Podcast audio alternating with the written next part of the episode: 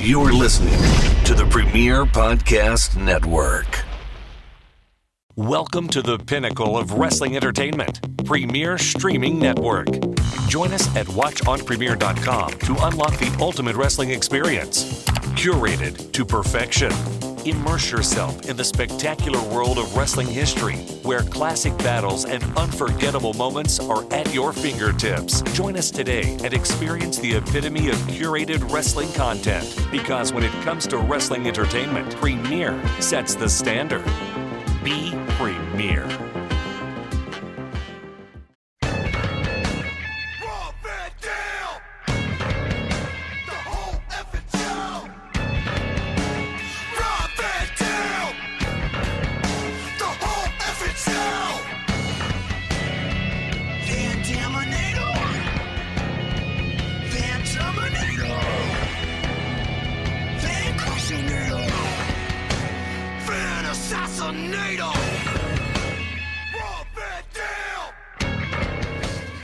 Hey everybody, this is Dominic DeAngelo of Inside the Ropes and of other outlets as well, ad-free shows. But I am here today on the Premier Streaming Network.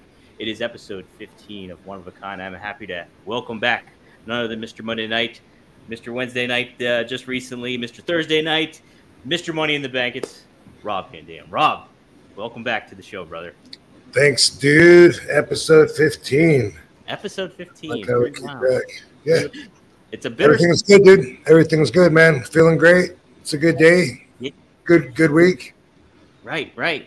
Uh, sad, sad week in wrestling a little bit. Yeah, no doubt about bad that. things that happened. Um, yeah, I wanted to touch upon those, kicking off everything. Um, first off, uh, Bray Wyatt, the unex- the very unexpected passing of Bray Wyatt, uh, only 36 years old, uh, reported heart attack. Um, Rob, did you ever get to interact with him at all? Yeah, uh, I did some, um, and he was a really good guy. You know, I I talked to him when when I was there. I, I can't remember if it was when I returned in 2013 or if it was before I left in 2007. I can't remember, uh, but but I, I did talk to him and his brother Bo. Um, and then last time I remember seeing Bray, must have been one of the Hall of Fames, like over the last four or five years, or whenever it was that I started going to the Hall of Fame again after disappearing from uh, that them for a minute. I don't know what year it was. Last time I saw him, though, I remember he was he was really happy. Um, so I think I think it was around the time when he was doing the thing with Alexa Bliss uh, or getting into that character or whatever. Because, uh, but I'm not sure though. But I do remember he was really happy and he was expressing to me uh, how happy he was and that they were using his ideas and he was able to express himself the way he wanted to and it was really cool to hear and also at the same time i remember thinking like wow i guess you know we're better friends than i than i thought we were or at least you know he uh, appreciates me more than, than i realized you know just the way he was opening up and and and we had that had that moment you know what i mean and um that that happens a lot with me you know what i mean because uh um I, I never assume that I'm making a, a huge impression on people. A lot of times I'll introduce myself to people and they'll be like, they're, they're offended because they think I don't remember them. They're like, we met. And I'm like, all right, I'm, you know, maybe I didn't really know, but I never expect someone to remember me, you know, necessarily because my ego doesn't tell me, you know, you just made a huge impact on their life by shaking their hand, you know? So, Yeah. so I don't know. So I don't know. Like, good to see you again. Right. No, uh, well, from what I've been hearing, like after you know the word got around of his passing and stuff like that, he was very uh, outgoing and a friendly person to everybody, and like I guess he gave like the warmest hugs to people. So it was like in a lot of ways that like it, he very much felt like you knew that you knew him when you met him. I never got to meet him, but yes, uh, from everything I've been gathering, he's very like wonderful person and human being, and uh, everybody loved him, and he was very insightful too when it came to uh, wrestling. Obviously, growing up in that family and stuff like that, and the legacy that you know Barry Windham and Mike Rotunda and uh, everybody to that effect being there, and so um, he grew up in the business. It's pretty sad, definitely pretty sad. Um, his fiend gimmick was something else too, man. Yeah, oh, he was so over. The fans loved him. You know, they Yeah. they're sure that he's just you know one week away from the biggest comeback ever. The way they keep him in mind, you know, and uh, and that's awesome to be to stay that hot. And um, yeah, everyone's gonna just say what a good guy. Um, and I know we're gonna move on to talk about Terry Funk, who died like just the day before, right? Right. Yeah. Just the day before. um, you know what I mean? I have different experiences with Terry, but in both ways, it feels a little bit awkward to me when people send me their condolences. I feel like I don't deserve it. You know what I mean? Like I want to pay it forward and pass that on to to the family and and you know especially to his kids and wife and uh, or fiance whatever. And also and even to the fans that are really crushed over this because you know we have that connection. Certain wrestlers really touch the fans in such a way that they're they're part of their lives you know. I, i'd like to i know that i'm one of those with, with, with a lot of my fans. And man i still see like people are still crushed and, and shocked over eddie guerrero from Oh gosh. Yeah.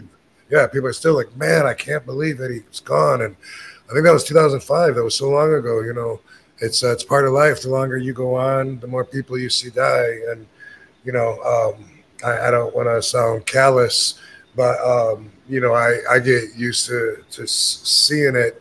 Um, there are certain people that you know I wouldn't be able to handle quite like other people, but um, I- I definitely you know people reaching out to me saying, "Man, I'm you know saddened for your loss and condolences. I wish I could just take that and you know like like like I said, pay it forward and like uh, pass that on to to uh, people that are that are really hurt over this. And I'm you know and I'm and I'll um, go ahead and suffer the loss my own way. You know, Right. Yeah. And no, to your point too, he was one of those guys that a lot of fans connected with. Like, I it's I was just thinking about too. It's like he was, uh, you know, that supernatural persona that the Undertaker had. He was carrying it on in a lot of ways, and that's the tough, tough kind of gimmick to do in a lot. Like, you know, to create the believability and his ability to do that as the fiend was like, oh man, the the menacing, the menace almost that you hear about in wrestling and stuff like that. His was like hot to another high level of that, and so, and like j- just his uh,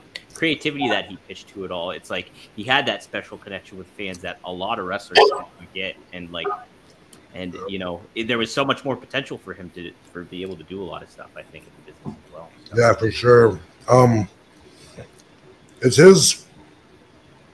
Oh no, never mind. I was trying to figure out how he's how he's. How are Mike Rotunda and Barry Windham related? Are they? So yeah, well, uh, Mike Rotunda is Barry Windham's brother-in-law. So he married Barry. Uh, Mike Rotundo married Barry Windham's wife, and uh, so that Mike Rotundo married Barry Oh, Windham. Barry Windham's sister. I'm sorry, his sister. Oh, okay. Yeah, I'm okay. sorry, his sister. And so yeah, and so that's and Bray Wyatt and Bo Dallas are their children. So um, that's how they're related. So Barry Okay. Windham is his uncle. Is it? Yeah. Yeah. uncle. Hey, but um, man, you know, back um, I guess it was I don't know one of my runs with, with WWE. I just remember what a trip that was to to experience to be in the arena.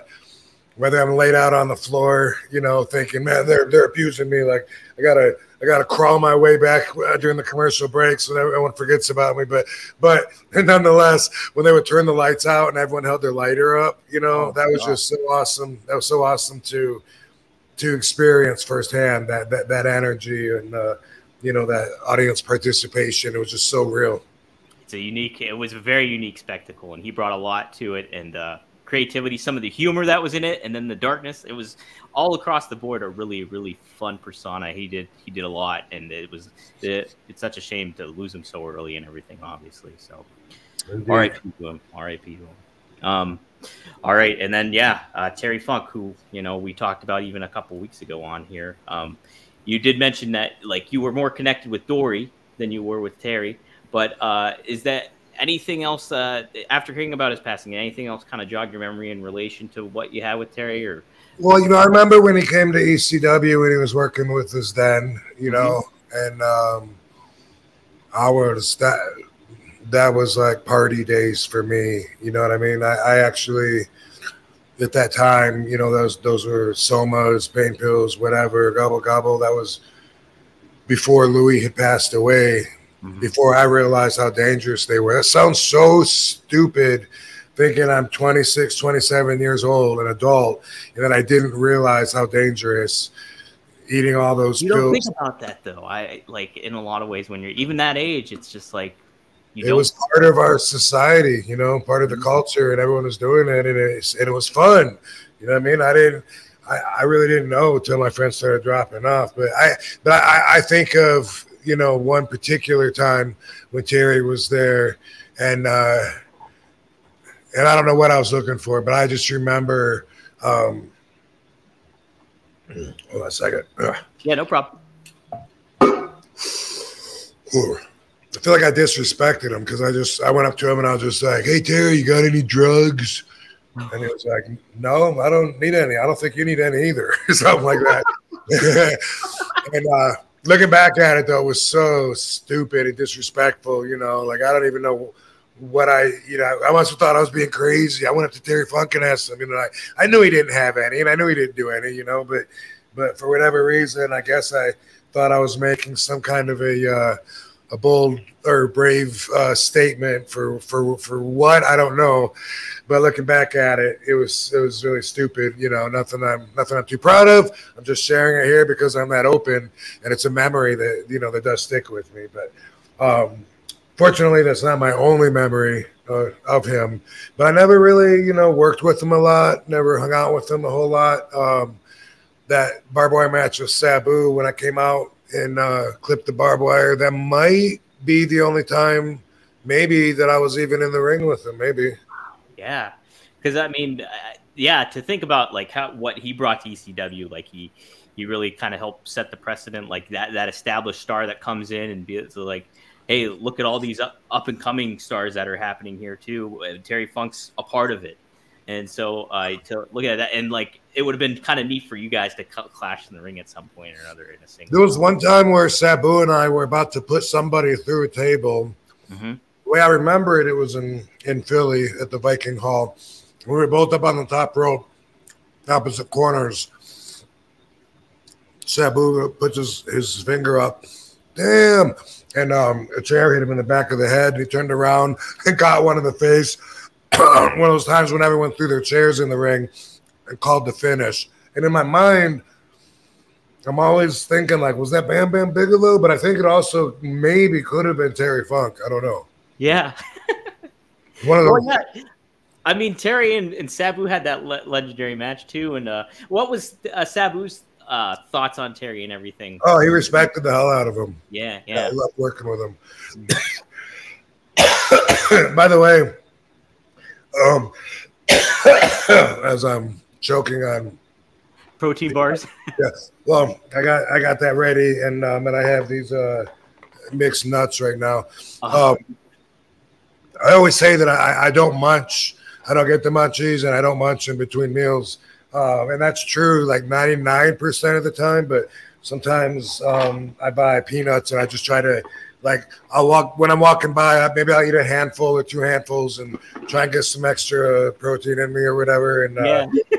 um, but yeah, it, it, it's nothing that I don't do it every day or, or whatever, but I do like them. But um, so I feel like you know that I don't want to be taken as a hypocrite. And the and the protein bars, that's straight up. That's like a meal. Like they're, I get the ones that are 20 grams of protein, zero sugar, and you know if I eat two of them, boom, that's a whole that's a whole meal. So that's not Whole meal. That's not much. But yeah, but I don't. Just for anyone that gives a fuck, I don't you know buy candy and I don't eat it and I don't snack and I don't eat like chips and stuff. There's always exceptions. I might Sure. I might go to Subway and say, you know what, damn it, I'm breaking down and getting those multi-grain chips to eat with my sandwich. Yeah, give me them fun chips. but in general, in general, I don't though. It's just protein intakes, you know, every so often. So And once in a while, when you as do I'm that. munching and choking right here and dying by my hypo- hypocrisy. I just wanted to spit that out, literally. Terry Funk needs to throw a chair at your back so you get it all cleared out. Mm. oh, Oh. Uh, I I don't remember any other like really like deep stories uh, being with with Terry. You know, we talked about being at the Funk Ranch, right? That was really cool. oh, for the for the match, right? Well, it was that same trip, but I guess yeah, we went to the Funk Ranch on that trip, and we got pictures of the Oh. boys there.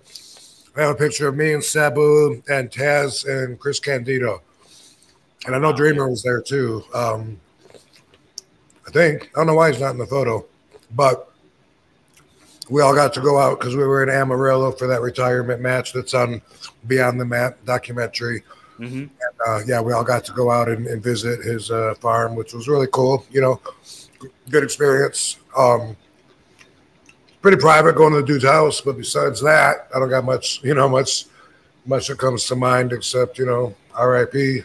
Hardcore legend. Yeah. It, I, how do you kind of how do you view him overall, like as like a wrestler, influential in the business kind of aspect of that all? Um, personally, I feel like overall his contributions to to the industry were huge, but a lot of it wasn't to the American crowd, and so because of that, a lot of the fans in the United States might not remember him. I remember when Terry and Dory and um, uh, man, I just had his name till I went to say it, but he, but they, they called him Jimmy Jack Funk. Oh, okay. Yeah. I Art Barr, Art Barr, not Art Barr, Jesse Barr. Um, oh, I, I don't know. Maybe I can Google it real quick. so I remember as a fan, I couldn't, I don't think I was in the business. I, to I remember being like on Saturday night's main event, like those days when I was really young. But I remember the three of them when they were in uh, WWF and had that run for a while. But besides that, a lot of the fans that wouldn't watch Japanese wrestling and trade tapes or didn't get to watch ECW might not quite uh, be able to appreciate them as much because they didn't see him as much. But but overall, you know, obviously, I mean, as big of a legend as, as, as there can be. And that- you know, that's uh, the great point too, because I, I think about too. I grew up atti- attitude era and stuff, and uh, I was only familiar with Terry starting off as you know, believe it or not, like Chainsaw Charlie and you know his run with Mick Foley and that kind of thing in the attitude era. But then later on, you kind of as you get more involved and learn about the business, it's like wow, he's he had such an impact, not just you know with there, but like NWA champion then you know all, obviously ECW in Japan, all Japan with Dory, and uh, some of those death matches he had with Onita, and just cr- crazy stuff. And I don't, Yeah. I, yeah, I don't think I ever told you this too, Rob, but I uh, I interviewed him like in 2020. And um, it was I was looking looking high and low to try to get his phone number too because I read it, the autobiography that he had for two, in 2005 and I was like, damn, I'd be love to get Terry Funk. So I was looking all over the place trying to see how I could contact him. So I sent an email to Dave Meltzer and like wrote him like this War and Peace letter. It's like, hey, this is why I want to talk to Terry and all that stuff.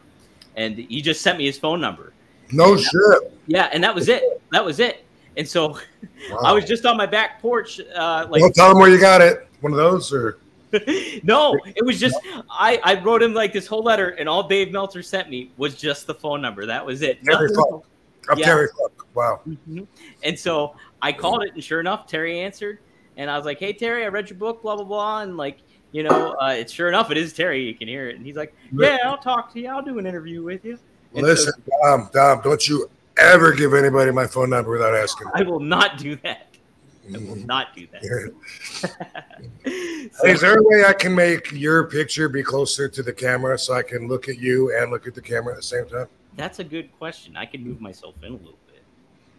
Or is it or maybe let me see. Oh, you know what, Rob? Go into your corner in the right hand corner and there's a little square. Maybe you, if you click on that, that might enlarge it. I see it on my screen at least. I, I can enlarge it, um, but like it doesn't bring you closer to the camera. Really, it just makes you bigger. Oh i want to move you up. I want to move you up so you're so you're like right there, and then I can look at you when I'm talking to you. oh, like one on one kind of thing. I'm not sure if you can do the one on one thing.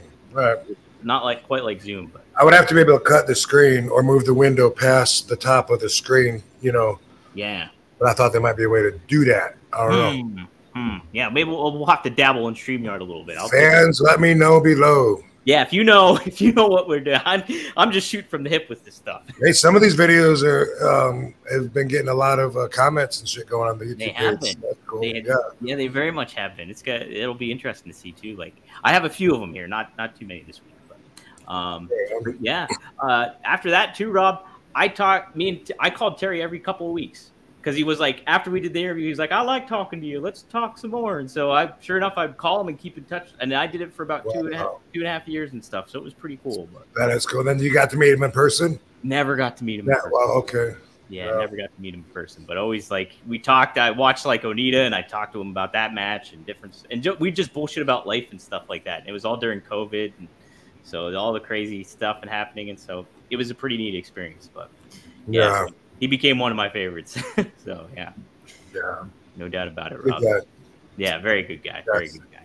You Yeah. always hear about that too. So, um, all right. Uh, I By the way, guess, talking about talking about the lack of United States experience, I wasn't thinking about way back to the NWA and territories days. I mean, those, you know, for the fans that know about that part, that, that, that of course, you know, they were some of the pioneers. Him, him and his Oh, brother. Yeah, him, and- Dory, like just one of those defending NWA champions, and Yeah. then like him establishing himself as that, and then Terry did had a short run as NWA champion too, but uh, ended up you know kind of moving on from that. But f- famous feuds with Dusty, Flair, you know all that kind of stuff happened, and uh, yeah, very much established. As, and he could oh Jerry Lawler, and he could cut a promo. He was great at babyface or heel, either one too. Was, People love imitating Terry Funk's voice. He's one of those, like Cactus Jack, I guess, you know, where people love love to imitate that. him, Dusty, anyone, any one of those you can. Yeah, Yeah, he definitely has a good good voice to imi- imitate. I never heard anybody do my voice that sounds anything like me. They always just go, "Dude, what's Uh, up?" yeah. Let me let's do That's what I sound like, voice. Yeah, that's what it is. Yes, that's what I sound like.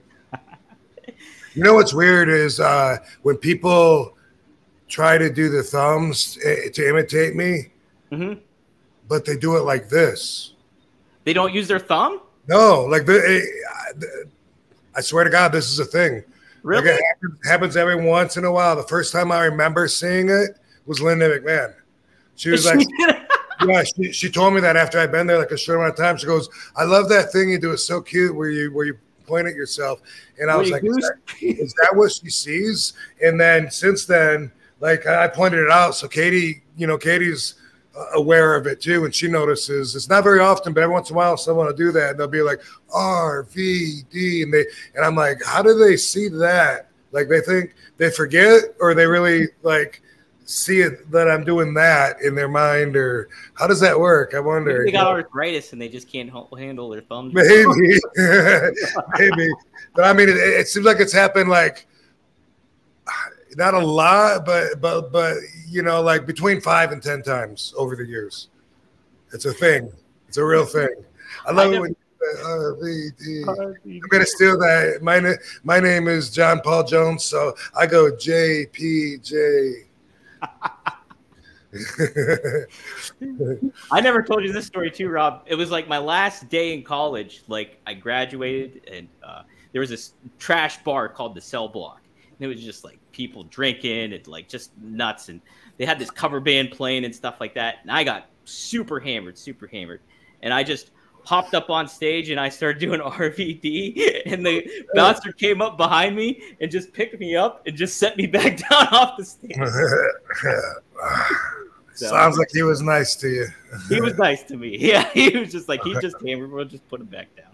He's like, "You're lucky I love RVD." He's like he is the man. So, well, hey. Uh, so speaking of which, uh, people will get to meet you at uh, Starcast Six coming up.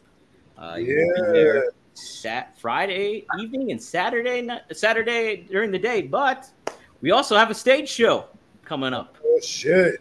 Oh shit! And that'll be Saturday, uh, I believe, early afternoon or like lunchtime, around lunchtime. So uh, we'll have some good stuff. We'll good conversation.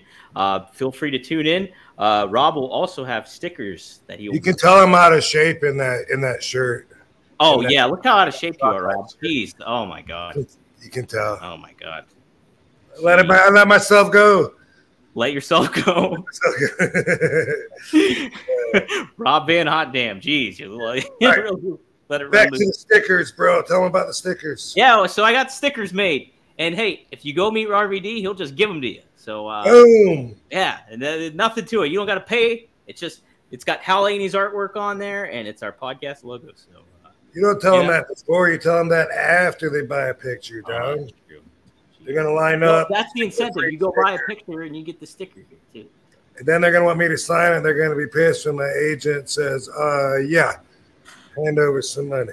And over a little bit of cashola, little cashola. That's what they do. though. They charge for the autograph. People bring their own shit all the time. Oh yeah. Yeah.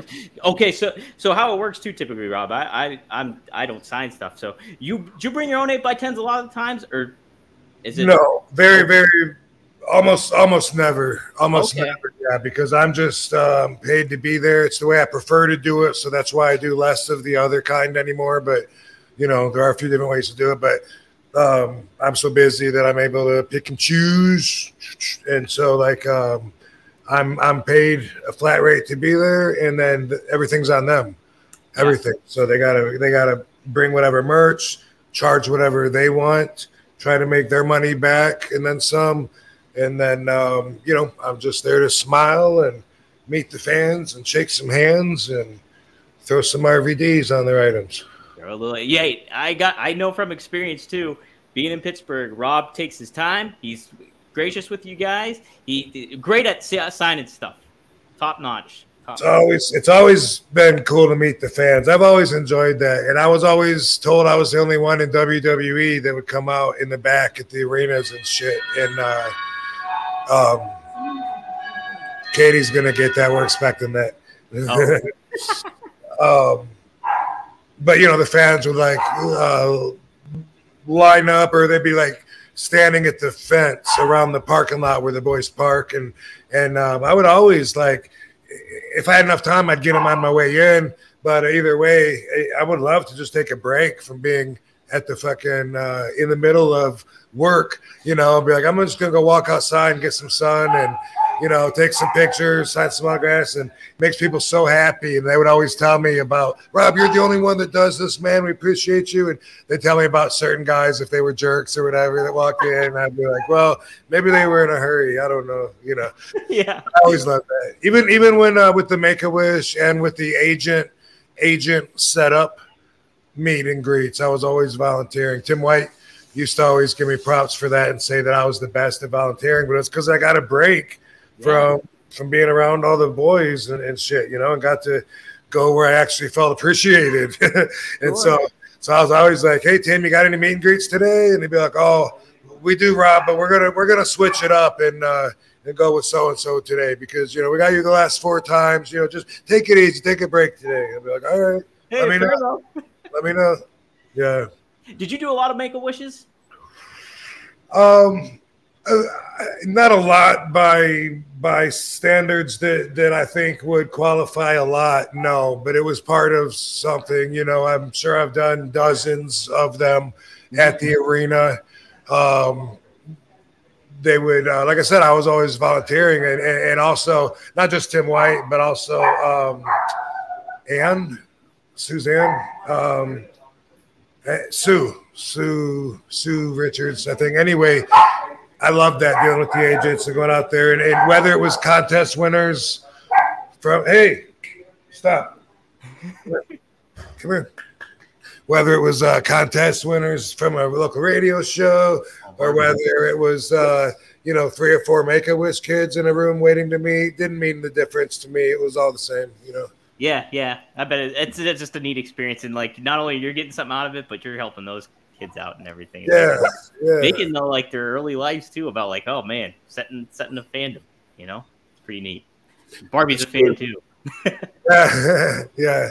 No, that's true. I mean, it's you know you got to be cognizant of the impact that you have on others, and when you're in a position like ours, a high profile role model kind of situation, you know, where man, people could just kids, especially, just light up when they see you, like, whoa, Rob Van Dam, you know, and it's like uh, something that can be taken for granted if you don't see it enough, and you could be in the locker room not doing meet and greets day after day after day, dealing with the same kind of political energy. And maybe if you have like ongoing issues of feeling underappreciated or something there's no escapism from it uh, and so it can it can kind of drown you so it's nice to get some air and uh, and uh, feel freshened up for the moment Yeah, that's how i always look at it Yeah, no, that's definitely true too. That's definitely true. Well, cool. Hey, speaking of fans, we got a little bit of feedback I picked out here uh, from uh, YouTube. If you guys like what you see, obviously go to the YouTube, go to rvdpod.com, uh, check out the videos, the clips, and uh, make some comments because uh, they might get read on here too. And even if not, Rob's Rob's always checking them out too, and uh, you know, seeing it all. So, and I, I look at them as well, so obviously because I'm down below below, down below. Get, get some comments cooking on there. That helps us out. All right. So, Big Rocka 9606 says, Love the pod. Applying RVDology to my life, and it's been helping me get through the mental grind of life. Just started reading the Celestine Prophecy. Also, love the stories and a peek behind the curtain. So, how about that, Rob? Boom. Doesn't get any better than that, man. That's the kind of feedback I love to hear. I love to know that I am accomplishing that. That's fucking what I do it for. I think that's the coolest aspect. I think too is the RVDology and like it people being able to carry it. It's like hopefully we're entertaining you, but then on top of it, hopefully you're learning a lot of stuff too. Just uh, stuff that you can apply to your daily life. Pretty neat. Uh, Yes. All right. Dis- so you met you talked to this guy, but he says, "Hey Rob, a huge fan since 2003. Well, my parents actually let me watch wrestling. I was wondering if you had a panic attack from smoking weed. I had a heart condition and smoked oil. Called an ambulance because I didn't want my girlfriend to find me dead on the ground. And you said you never have, but you've had friends that have. Be careful; it's not for everyone. Yeah. That can be an aspect of uh, definitely smoking. Um, Uh, I've had some of those anyone, but yeah, yeah, I have uh, I have one friend in particular that uh, heavily heavy smoker. He used to own a um, medical marijuana store, you know, so he was really into it. And after smoking for years, all of a sudden he stopped and said that he started like freaking out and uh, and and he was telling me to beware, like this just happens, you know, and it's never happened to me. He's already gone back to smoking, and I don't know, maybe ten years later, had the exact same thing happen again. So now, he- it just happens out of nowhere sometimes for him. apparently, yeah, you know, apparently, you know, we're all different. We all react differently to absolutely every form of stimuli that happens throughout the day, and and, and that's something that I can't be completely shocked at because I know that's true.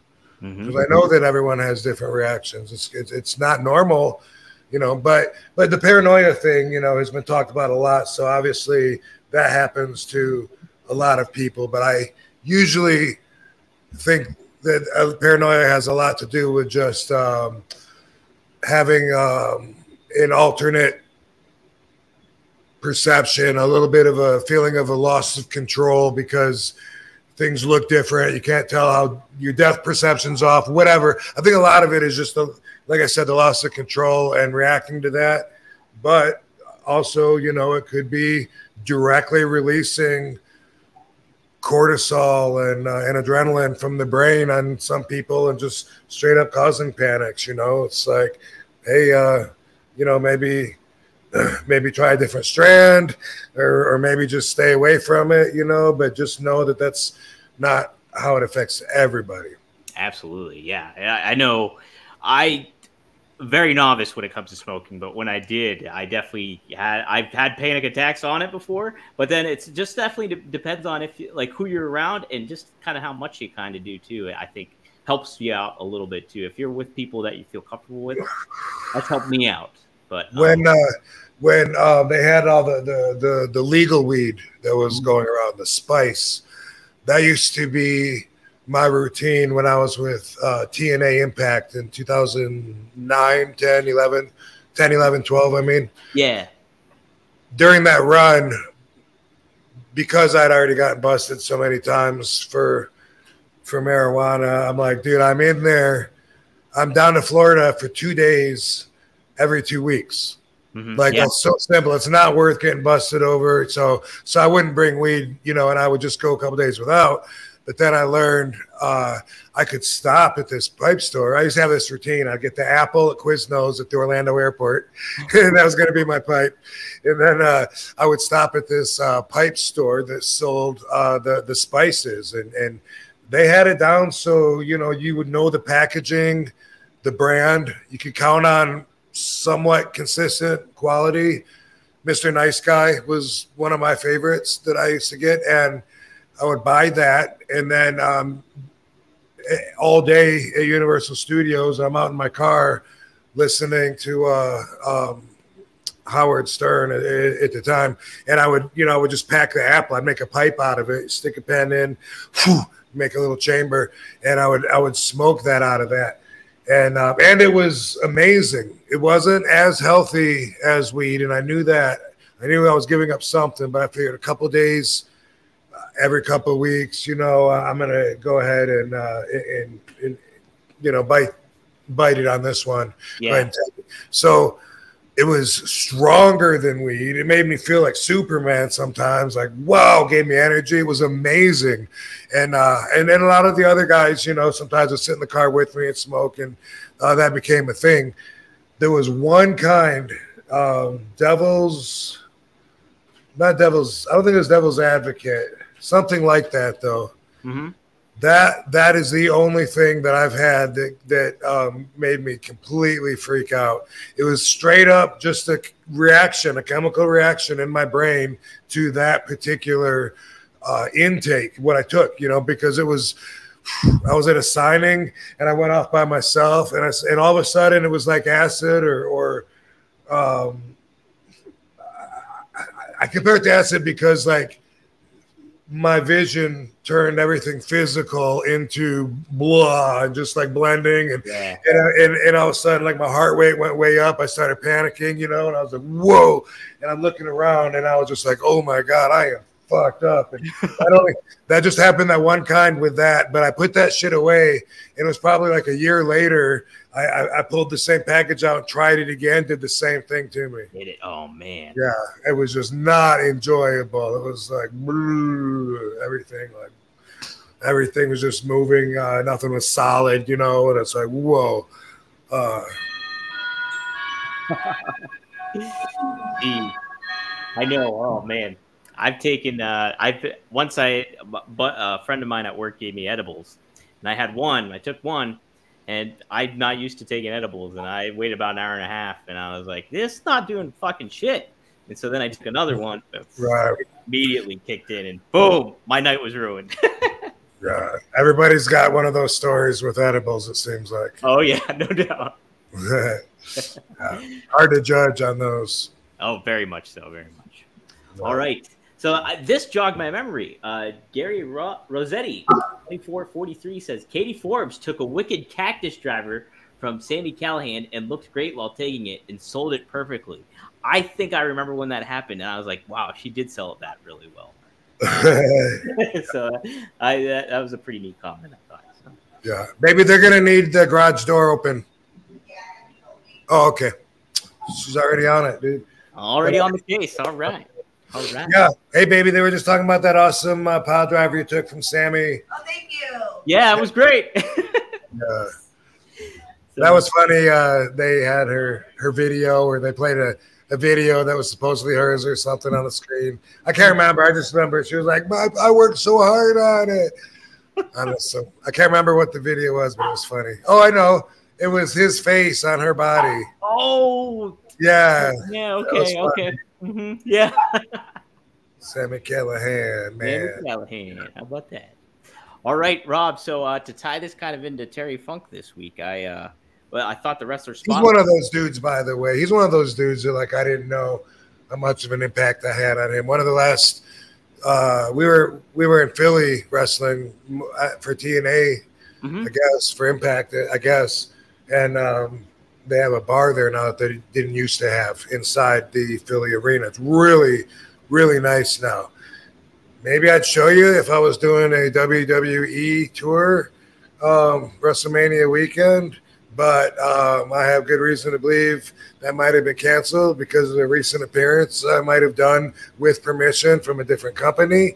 Um, but right now, I, I, don't feel like I can talk too much about that. But anyway, I was sitting at that bar with Sami, and he was telling me how much this match that he and I had at an indie show, how much he learned from it, and how much I impacted him and taught him and everything. And I'm just, it always gets me, you know, I always appreciate it because if they don't tell me, I wouldn't know, you, know. And I was, yeah, and you like you was, said, you don't really think about that stuff. No, I was just thinking about that one, that one bonding drink that I had that one time, you know, and and it was one of the last times that I seen him, you know, and I was like, really, like, wow, man, I, I had no idea, you know, because I was talking about someone else that said that I meant mentored them or whatever, and he was kind of like, you do that for me too, you know, and I was like, huh. So, but do you anyway, think that happens a lot, Rob, with you? Like, do you think uh, a lot of like? I'm an OG. I'm an OG. You know what I mean? Like, I'm yeah. used to being.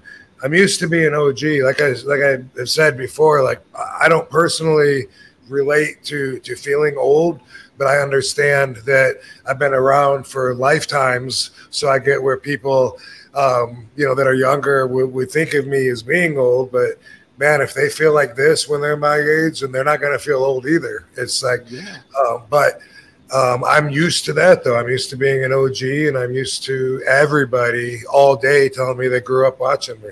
Yeah, yeah. I'm. It's it would be kind of interesting to figure out how many of the wrestlers are apprehensive to tell you that, and like maybe I'm sure there's more that you don't even know about. They're just like, oh, I'm sure. Yeah, it, yeah. You know, that's a really, and that's that's fine. You know what I mean? Wait till I die. No. Um, no, but you you're right though. That is that is the way the way that it is. And a lot of people don't want to mark out, and they know that I don't. That I was taught not to mark out for other wrestlers before I ever got in the dressing room and shit. But but yeah, I know it does really go a long way when when you know someone uh, someone tells me that. You know, like I, I worked a lot with that um, Zema Ion yeah. and uh, in Impact, and and so you know he was he was telling me that like, when I saw him when I did the Hall of uh, what did we do? We did the draft picks. Um, yes, yeah. Recently, and I saw him. He was he wanted me to he wanted to take the time to tell me that directly. You know how much I, he appreciated that I took the time to to help him up and work with him and and uh, and how much he learned from it and, and he'll always appreciate it and shit. And it's like that that always goes uh that always goes a really long way, a lot a lot further than the uh, the fans that say uh, "fuck no job, Rob." it's a balance to the scales, all. or now, or now, or now, it's like he's a jobber now. Oh my god, yeah, that's the thing too. Yeah, that's what it goes down to too. Right. All right, yeah. like so. I, I just want to interrupt you. I wanted to interrupt you to talk about put Sami over like that for a minute because uh, that goes that goes uh, a long way. He's got a good crew too. Uh, all those Ohio guys I know that really tie into it. I know he's helped them a lot, so it's like it all transitions over. So pretty neat. I said I'm gonna get a special RVD tattoo and have all of my followers that really believe in me get that tattoo, so I'll know without them having to uh, embarrass themselves, put themselves in an awkward position, or, or say anything at all. They'll just be like RVD. Hey, check it out it would be like you know owning a Harley almost, you know, where like people like acknowledge you. Hey, we're like, yeah, yeah, I like it. Uh, yes, so uh, I thought to tie it into Terry Funk this week. Um, we did touch upon him a little bit uh, on, I think it was like our maybe our first or third episode or something like that. But I figured we'd talk about Tommy Dreamer this week. I know him. Yeah, yeah, I think you're familiar with this guy a little bit. Um, yeah. speaking of, when did you guys first meet, or do you? What was your first impressions of Tommy? Because you met when you started in ECW, I imagine, right? I imagine that's the first time I met him, and I don't remember meeting him. Yeah. Um, mm, I don't recall what my first impression was, but I don't remember thinking anything different of him ever, other than he's a very likable, affable guy um, seems to have honorable, good intentions behind his actions.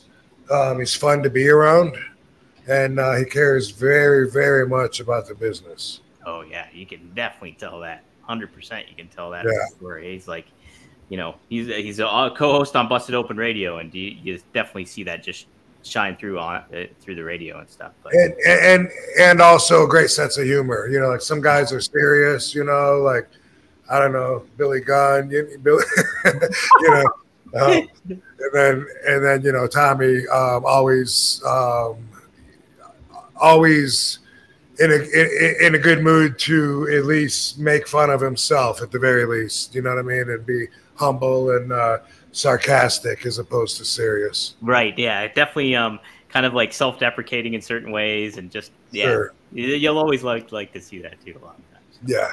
I, for a point of reference for our listeners, uh, Tommy's one of Tommy's early matches in, EC, uh, in ECW was at NWA Bloodfest in October second, nineteen ninety three. The Tasmaniac defeated Tommy Dreamer. So how about that? Oh, before I forget too, apparently your uh, recent rival Jungle Boy or Jack Perry, he's going to be facing Hook at All In this weekend uh, in in London. I, I forgot to ask you, did you run into Hook at all when you were backstage at AEW? Yes. Yeah. Yes. Did you meet him before that, like as a kid No. or anything? No. Okay. Okay. No. Yeah. A pretty cool guy. Did you guys? Yeah. Yeah. Yeah. Yeah. Um, you know, Taz introduced me to him, and he seemed like very respectful. Like he was honored to meet me. Like I felt like he obviously watched me growing up or whatever, and um, so I felt the love. Tattoo. He might Felt the love. Yeah. He might get Yeah. the tattoo. Yeah. Right. yeah. I get that. yeah. It's gonna be this logo right, right here. This one of a one of a. oh, there we go. Yeah. If you guys get that, you got to show us that. One of a kind. Hey, hey. I can't point right. It's right over there. All right. So um, maybe one of the earlier matches you had with him happened to be uh, July seventeenth, nineteen ninety with Hook, I never worked with Hook. Oh no, with Tommy Dreamer. Oh, 97 November to remember. Uh, well, no, uh, July nineteenth, nineteen ninety seven at Heatwave. You were in a multi. You were in a three person tag.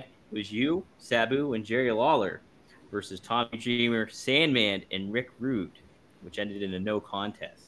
Do you remember working with Rick Rude at all? Does that does that ring a bell at all with you, or anything kind of charge up with that? Who? Tell me who's in the match again. Yes. So uh, this was around the time I, I would imagine that like the WWE Me and Sabu and Lawler against Dreamer, Rude, Dreamer, and Sandman, Dreamer, Sandman. Sandman, and Rick Rude. Steel Cage, right or no? I'm not sure about the steel cage or not. The, uh, for, I got this from Online World of Wrestling, and this. Is, Um, yeah, but I bet I, I don't know. I feel like I probably already worked with Dreamer a bunch by then, probably, but I don't know. Mhm. I don't know, and and I don't remember this match necessarily. No, Lawler wasn't at the cage match one.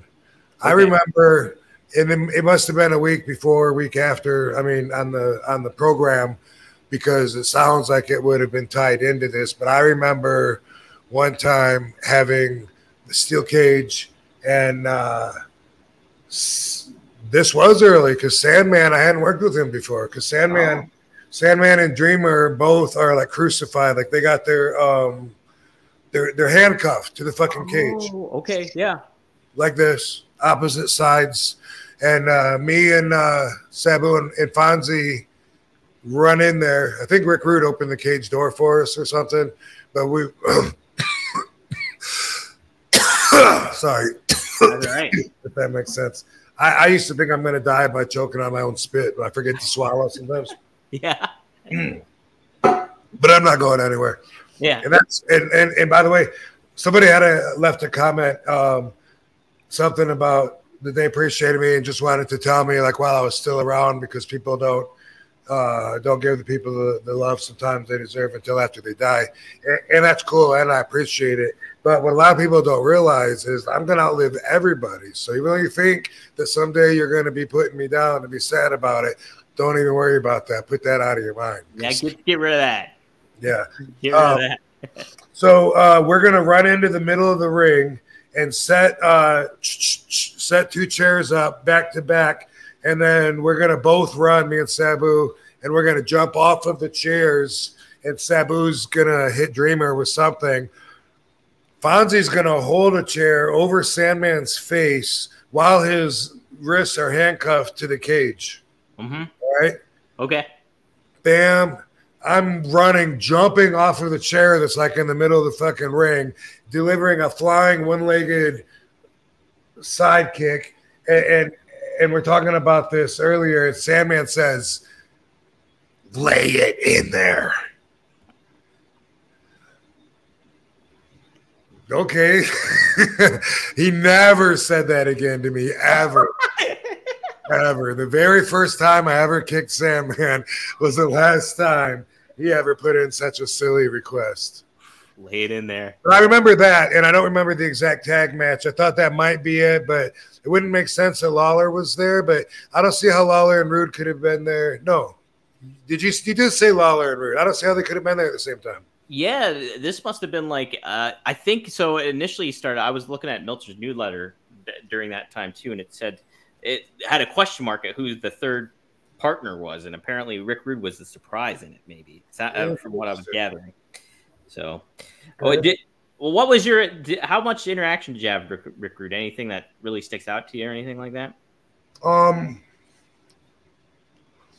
I remember smoking a joint with them. Yeah. um, yeah, outside the um, the Philly arena, and and I was um, marking out inside a little Yeah. bit. I was a big fan of Rick Rude's, and I was just thinking, man, this is so fucking cool, you know, yeah. smoking with him. Um,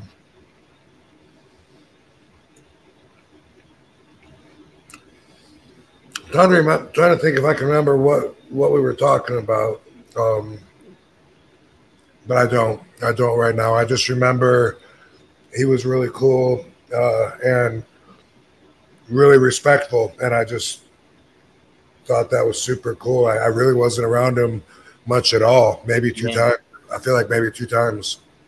honestly like too if i wasn't looking i wouldn't have even realized that you guys were like interacting in the ring with one another so it's pretty neat to kind of find out uh, but yeah i hear a lot of good things about rick rude and how like kind of just one of the boys basically and you know i know kevin nash was a big fan of him too and all that stuff so Supposedly a badass too. you right yeah you hear that a lot As a fan, you know that was our first look at abs. Right yeah abs were. Shit.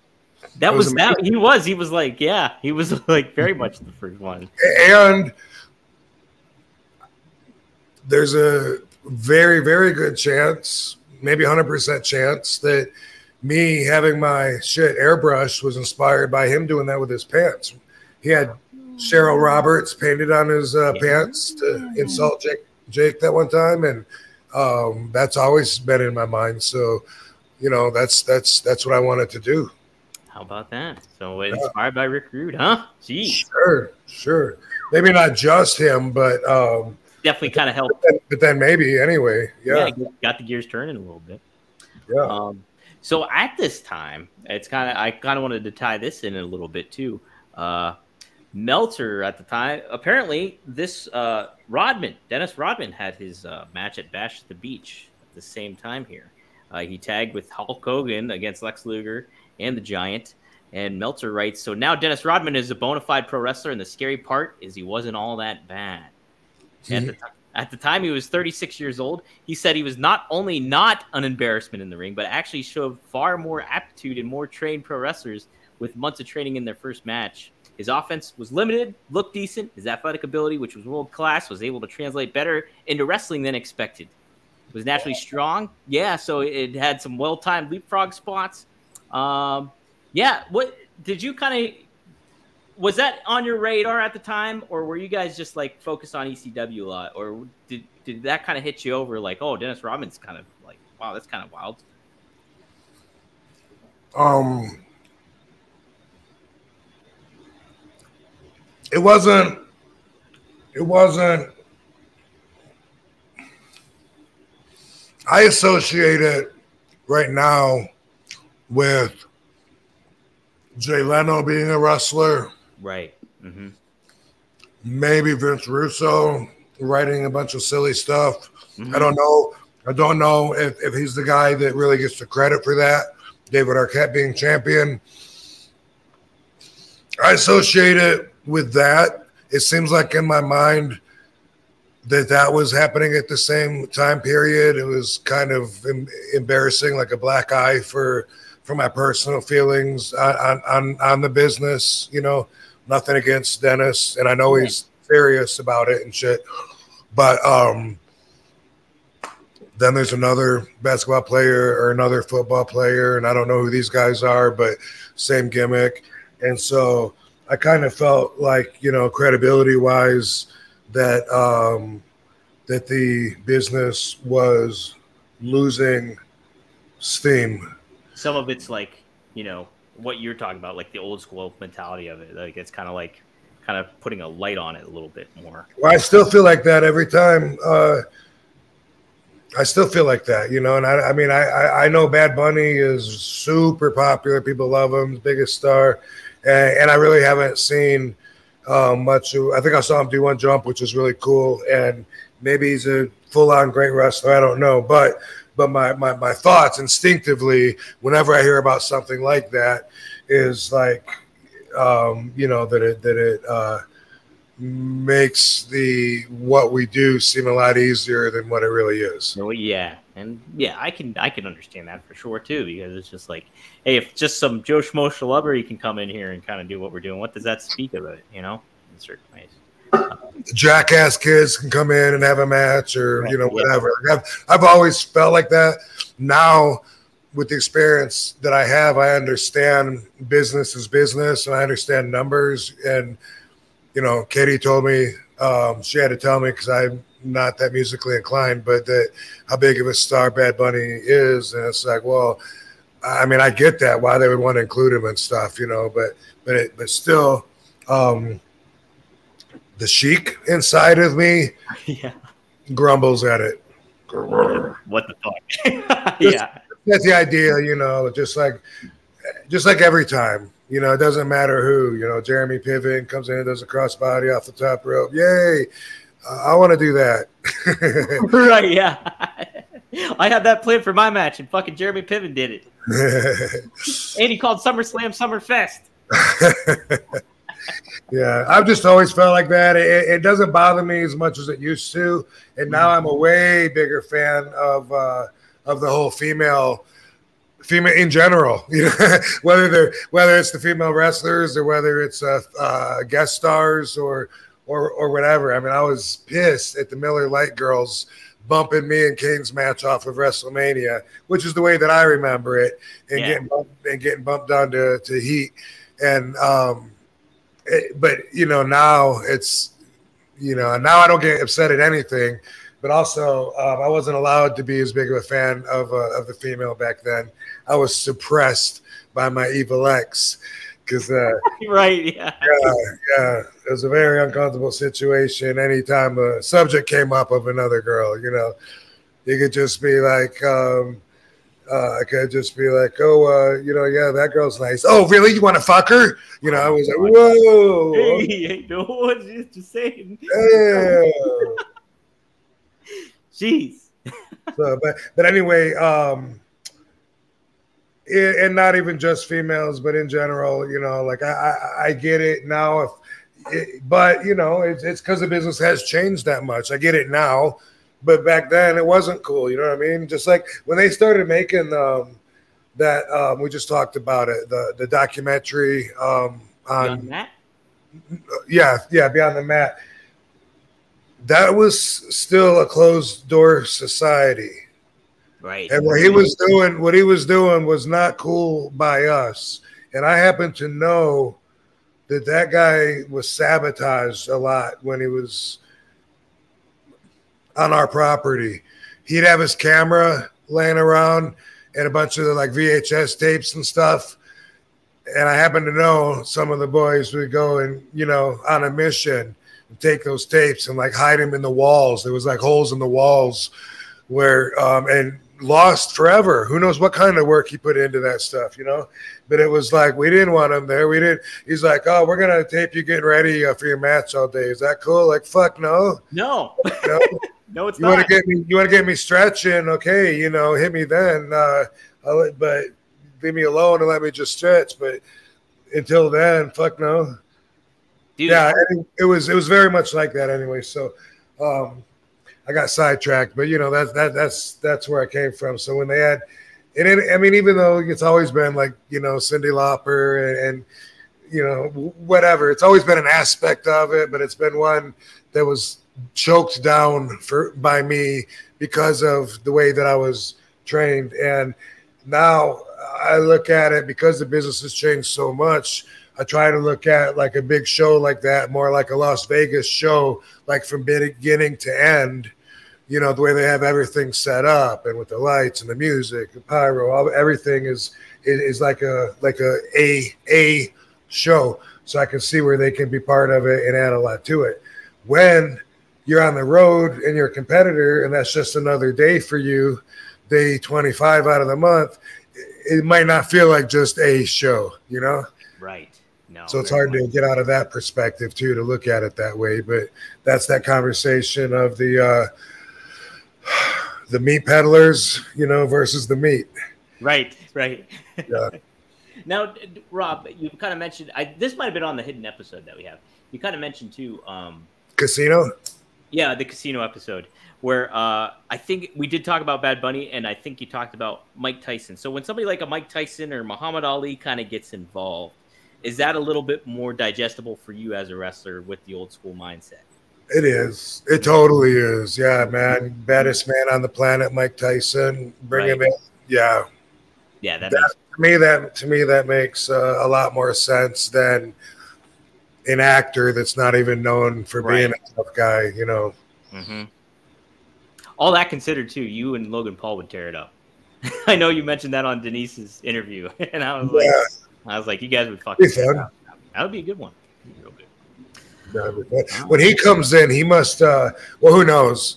But you know, I, I, um, I'm just thinking like when you when you only have one match every couple months, then then every time you come in, it's like a warm up match. You know what I mean? Because you gotta like if you're wrestling for a little bit, then you get more in sync after a couple nights and shit. You get into the groove and your body's you know you know uh condition and everything and stuff and he, he just does one every once in a while right Yeah, it's only like every like few months or big shows that happen. Like I know he did one in Saudi Arabia, SummerSlam, WrestleMania. So like your big kind of WWE's big tentpole money making shows. That, but perhaps in a perhaps he's in a school training and, and stuff like that um because I he's still I learning heard is I think he was training with Shane Helms a lot. Was his Cool. who he was working with and stuff. So yeah um so uh I got a lot more to talk about with Dreamer, but I think what I'm gonna do is transition to the Van Dam match because it, it kind of makes sense. We'll talk. I'll I'll put a pin on Dreamer and we'll talk about him next week on next week's episode a little bit more. okay Um, but so the match that we have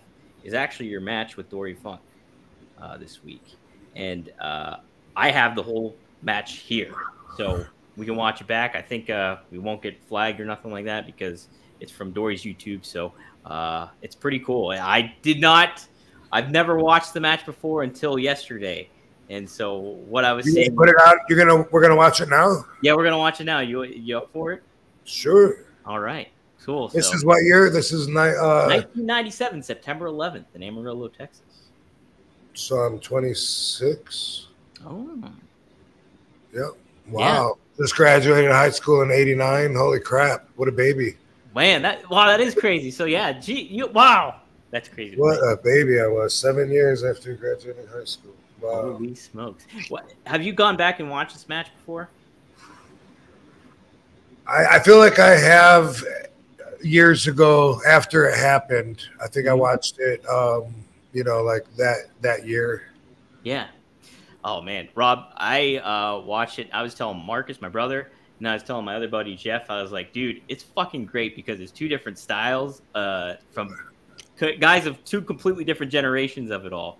And I can't believe I did the fucking helo on him and made Yeah. the rope with my heavy ass. That's Everyone- what it was. Yeah, I remember that. That My was buddy's eyes bugged out when I told him I was like, Rob fucking gave him the Van Daminator in the match. Did I? Oh shit! You did. You gave him the Van Daminator. so we'll watch it. Uh, I have it queued up to when the match starts because Pantera Where- plays. Dory respected that though. That I didn't take it easy on him and just treated him like everyone else because that's what he wants. Well, let me say this before the, I start the match. So I was reading Meltzer. I want you to like uh, give your perspective on it because Meltzer says that he reports that you complained backstage to doing the job. That's what he says. I can't imagine. I don't. I, I don't recall. You know, but that doesn't sound like me. And I uh, wasn't. Th- I was like, what are they like? Because when Meltzer read it, he wrote it like, "Can you believe this or not?" But Rob, uh, the he said you sold well for him, but then he was like, "Can you believe this?" He didn't want to do the job to him or something. Complained about doing the job. Yeah, I, I really don't remember, but you know, when shit like that gets reported, sometimes people, um, any complaints, you know what I mean? Wh- Whether it's whatever, a lot of people don't take into consideration they might have been promised something else. Then they have a legitimate beef. You know what I mean? Like if you're told one thing, and then when you're there, they're telling you something else. Then of course you're going to be like, "Hey, what the fuck?" But only that part gets out there. Like, "Oh, he's complaining that our three star hotel room wasn't enough for him." Well, that's because you promised a five star hotel room. I'm just saying. Right. For instance, you know what I mean? Yeah, yeah. But, you know, I, I don't remember though. That's Okay. funny. It, It seems like the right thing to do is put Dory over. at Right, yeah, yeah, yeah. sure. and it was a cool finish too. I liked it. We'll watch it right now. Uh, and also, I have the volume down here. But low key uh, MVP of this was Bill Alfonso. We were talking about how obnoxious he is, like with the whistle, dude. Fucking next level shit up here on this on this match. I, I feel like maybe I've already done the Raw invasion because I think that's that outfit, right? Yeah, you're wearing the WF gear and all that stuff on here. So, and I tell you what, the crowd was very much on Dory's side, but and you were getting all the heat here. Oh. you're getting all the heat. No. Oh, I didn't even have the three pumps yet. No, you were just doing the quick ones real quick. I did That four. was went. You weren't doing the Linda McMahon. You weren't doing the Linda McMahon. No. Looking confident. Looking ready to roll, man. Oh, no, you know what? My shoulders look stiff. I'm jacked. My shoulders look stiff. I'm jacked. Can't move. I can't move. So fragile, Rob. Look at you. fragile at 26. Fragile, so fragile. Do you remember the atmosphere of this crowd at the time? Like, was this like, damn? Because I mean, coming from here to like doing it uh, like at the ECW arena and this comparison, it's like I think it was 3,800. It was the house here. So, I don't remember actually, you know, like specifically what it felt like. yeah. Fun fact though, I was half my age that I am now. How about that? Simple math, ladies and gentlemen. Simple math.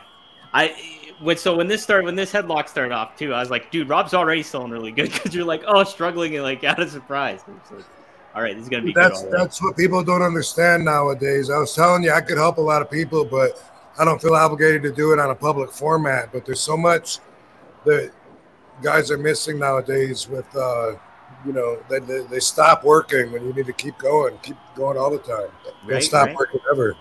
And Never stop. never stop. This was great too because like Dory surprised the hell out of me with the leapfrog stuff and all that whole sequence there. I was like, damn. I was like, did not expect that to happen. So Oh no, Fonzie throws. Fonzie throws. so somebody said in the YouTube comments on this on this video in particular that you said he's got to be hundred. You said that about Dory, I guess. So this on here, so it's good heat going. Good heat.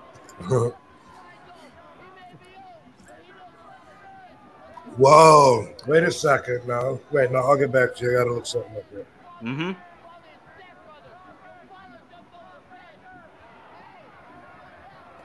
Dory's gonna give chase here.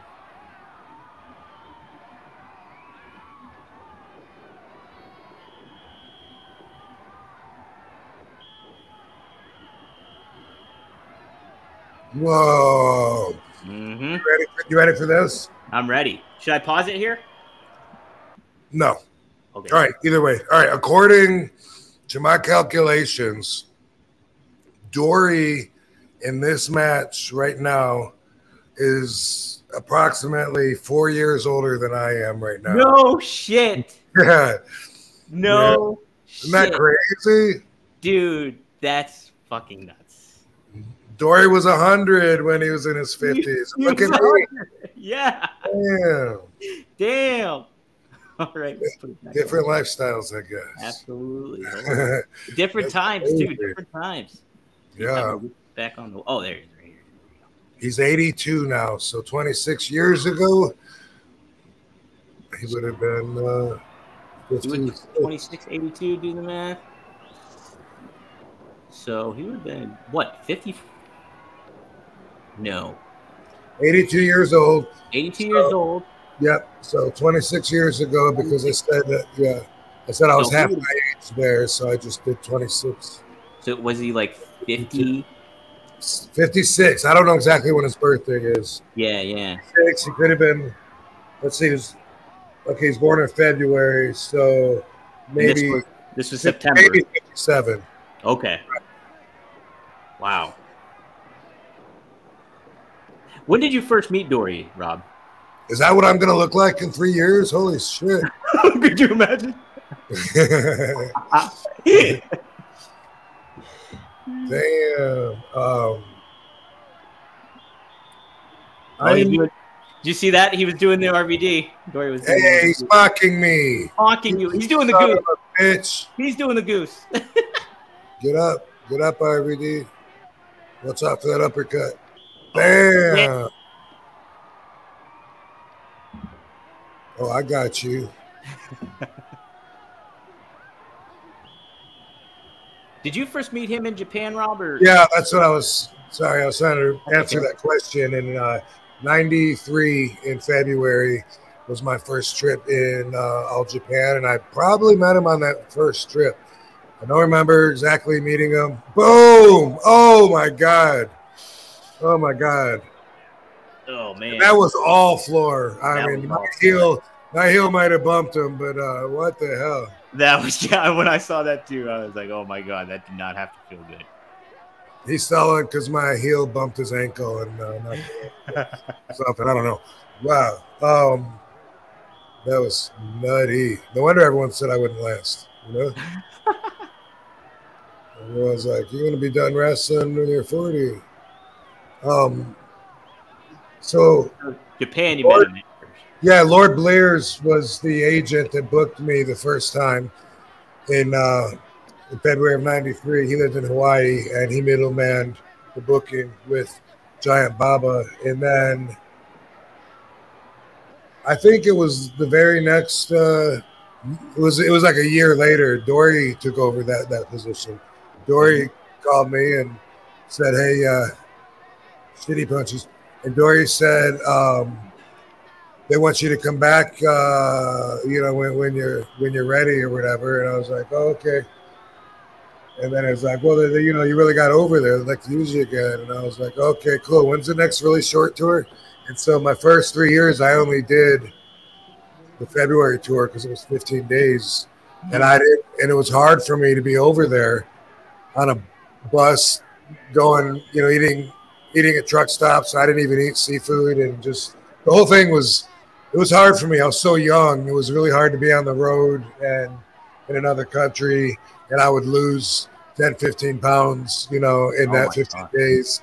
Yeah. Dude, you're only like what 22 or 23 at the time for that. Yep. Yep. Yep. 22. Just turned 22. Just turned 22 two months ago.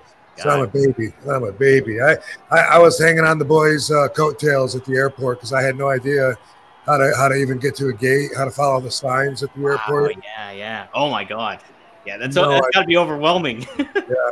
But so anyway, Dory uh, booked me all, every time after that. He was the guy that would, uh, and then Johnny Ace eventually too. Dory or Johnny both were either one of them could book you for a trip. I don't know why one or the other would do it, but that's how how I got to know Dory, and then uh, um, got along with him right away. I remember him teaching us uh, how to how to order food at a Chinese restaurant there in uh, Tokyo where we would stay yeah. and um, teaching me a few things, you know, how to. One thing I remember him saying, because I remember one time I was like really like hungover because they made me party the night before. They made me, but they Yeah. would. when you were young, you know what I mean? They put the pressure on you. Yeah, they peer pressure you in, icky, icky. Anyway, um, I remember telling Dory like, "Oh my God, I feel so sick. I can't believe." Uh, and and Dory, this was in the daytime at the arena, and Dory said, "Yeah." He goes, "I, I you know, I've, I've found that usually, no matter how you're feeling, usually by the time it comes down to get ready for your match, you can usually get through it." and that always stuck with me, and I'm like, "That motherfucker is right," you know. Yeah. He's, uh, I, I remember one match where I just felt like I barely made it through it. I felt like I, felt like I was going to throw up like the whole match. But for the most part, he's right though. Like I, all day, it could be like, "Oh my god, how am I going to do this? Holy fuck!" Then when it comes time to be out there, boom, Yeah. fucking turn it on. Okay, so yeah, I just Van Daminated him. Yeah, we'll go, we're gonna go back to that one. Oh shit, Dory. Oh sorry. man, it's good shit. So he got the, he's got the. Is this the Indian Deathlock? Is that what it's called? The Indian Deathlock is that this one? Uh, I can't remember. I don't know. I think I think it was just a drop toe hold. I don't know. Yeah, yeah. Not a That's his like submission. kind of- spinning spinning toe hold. I think. Spinning toe. That's you're right. That's what it is. All right, here it is. Like, hey, Boom, good stuff. oh shit. I was so shocked when I saw that at first. I laughed. I was like, "Damn!" I was watching at Starbucks. so 57 year old Dory Funk Jr. We're taking a Van Daminator. damn it, like, man. That's what happens now that I'm 52. Everything is 52 year old RVD when it's recorded. It's amazing that I'm still walking.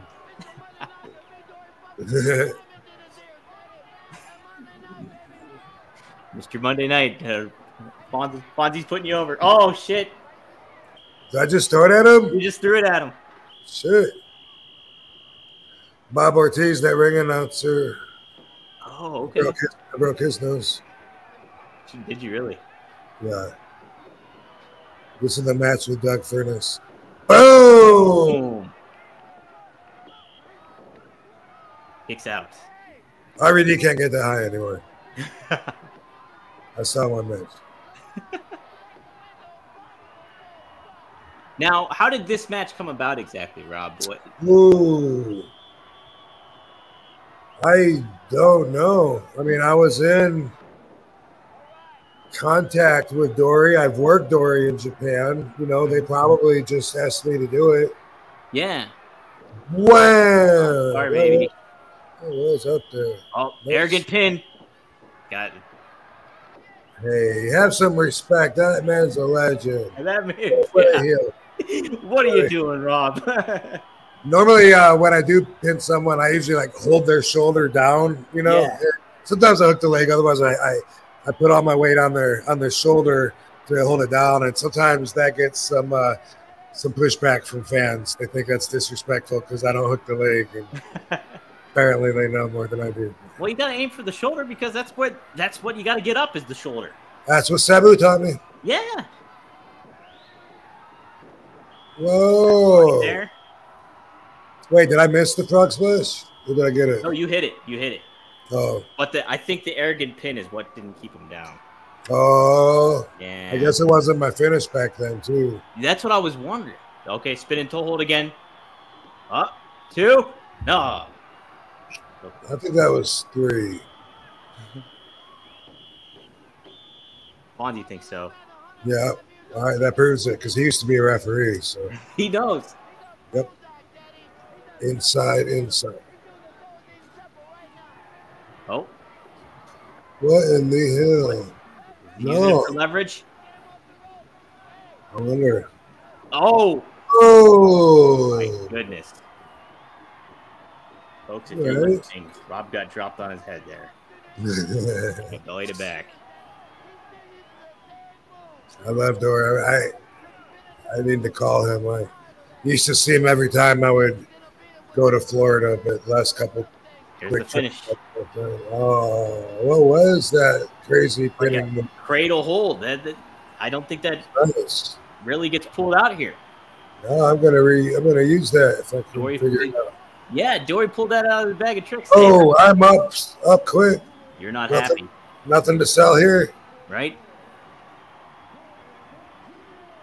Crowd's going nuts here.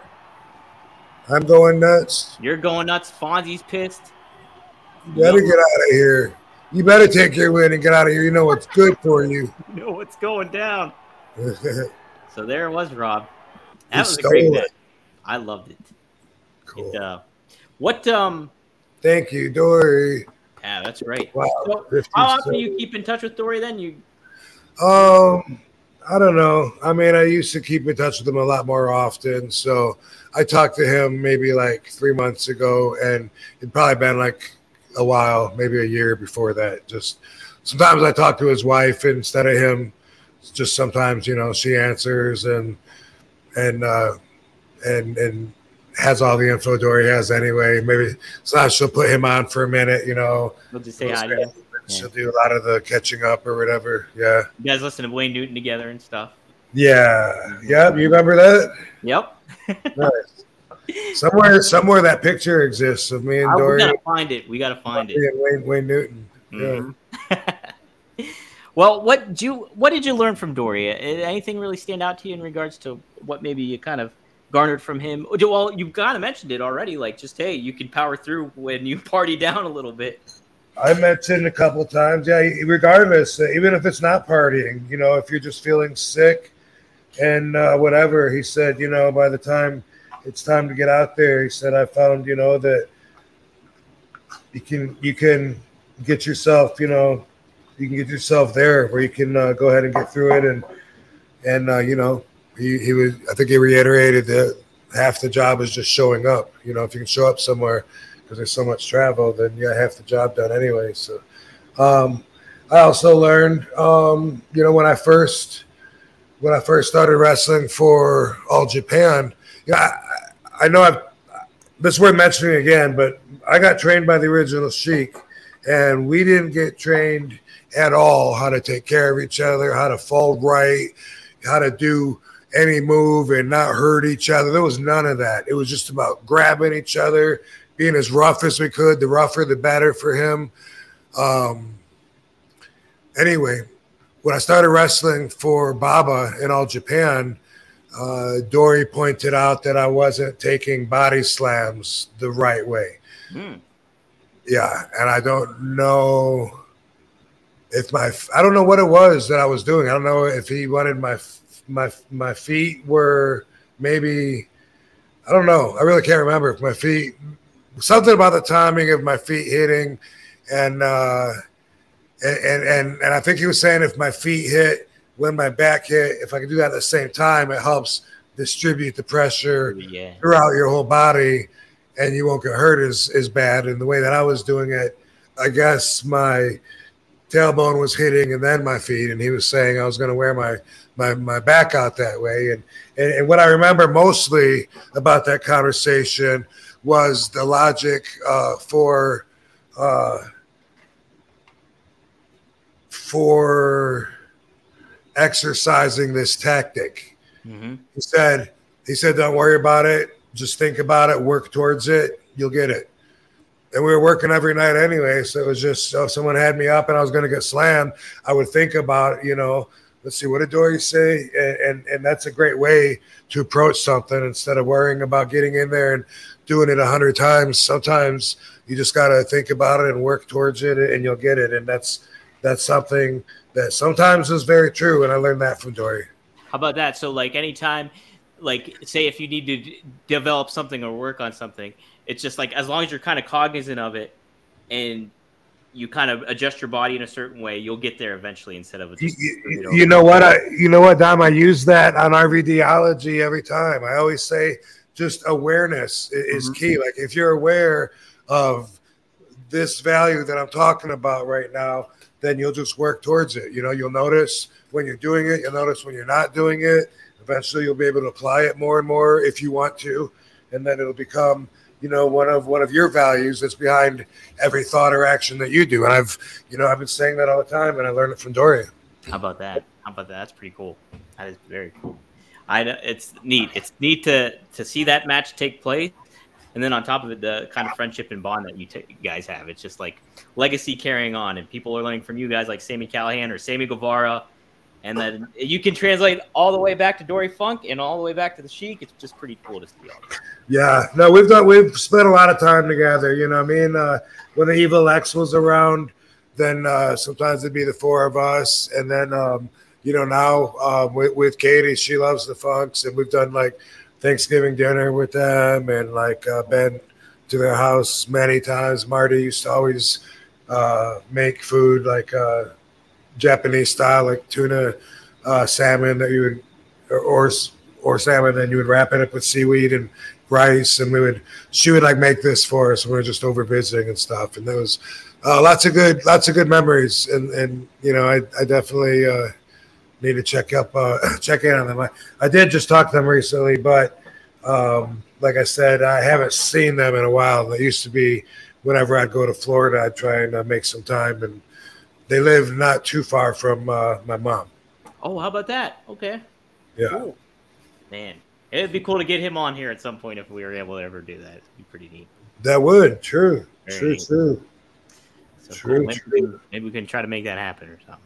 Um, all right. By the way, eh, hey, at my uh, at my um, Cauliflower Alley Club Hall of Fame induction last year, or no, Yeah. I'm sorry, the year before, which is this week, by the way, coming up. It is this week. Yes. hmm Dory did the um, what do you call it, the nomination or whatever. The, The- the induction part or the, the yeah, he wasn't there, but he recorded it, gave a gave a speech, you know, and put me over huge. That's awesome. That's so cool. Oh man, it was huge, like I was the best wrestler ever, and all kinds of stuff. Like I was, I was laughing. It was a little too much, but uh, a little too. yeah, but it was awesome. well, so uh, speak about the Cauliflower Alley Club and stuff like that a little bit. Uh, how was that whole kind of experience and stuff? You hear how much it helps a lot of the wrestlers and stuff like that, and it's, it seems like a good way to for the wrestlers to reconnect too in a lot of ways. Yeah, it's it's it's a networking thing for sure, and um, it kind of has a, a a feeling of not just nostalgia, but of actually actual connection to to the deep roots, and that's because uh, a lot of it's been around so long, and a lot of the members are um, super old school, you know, guys from way back in the day and uh, it used to be just this private club for wrestlers. And then uh, they at some point let fans join. And it's it's amazing because it's only like a hundred dollars i'm sorry $25 a year for a membership.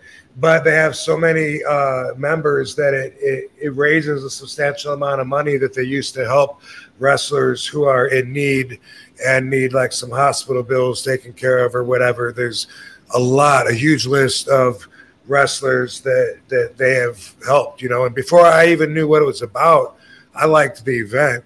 I didn't even know I didn't even know that they were helping wrestlers out. Um, when, I joined, I was just happy to to be there and be a part of it. Um, respect, you know, and um, there's like a little bit of like there's a I think they call it a nostalgia room. There's a little area where some of the wrestlers are there selling their pig. It's not like a huge convention or whatever. Like, there's different events, different speaks, spe- uh, speeches, different speakers throughout the uh, the the several days that the event is, and uh, and the the biggest part of it is the uh, the awards night, which is a big uh, banquet dinner, um, and it's it's cool because you always we always you know will run into a lot of a lot of people that we, that we know there. Um, last year, I remember um, Rey Mysterio was getting inducted, and uh, Konnan did his introductory speech, and um, and, then there's the old timers that you never even heard of, you know, but you just know that um, they tell you about them, and then you know how you know their participation in uh, paving the way. So it's it's really cool for for, for several reasons. So that's that's that's coming up uh, in in just a few days. So I hope I don't forget. are you gonna Are you gonna try to go? yeah, yeah, for sure, awesome. for sure. Yeah, no doubt about it, man. Yeah, I, I definitely have it on my list to join at some point here. I know, uh, and, and like to your point too, it's like what twenty five dollars a year or it's something to. Uh, Yeah, it's crazy. And I It's- think you can do a lifetime membership for like three hundred dollars if I'm not. I think you're right. Yeah, that's what I that's what I'm gonna do next time and just get that over with.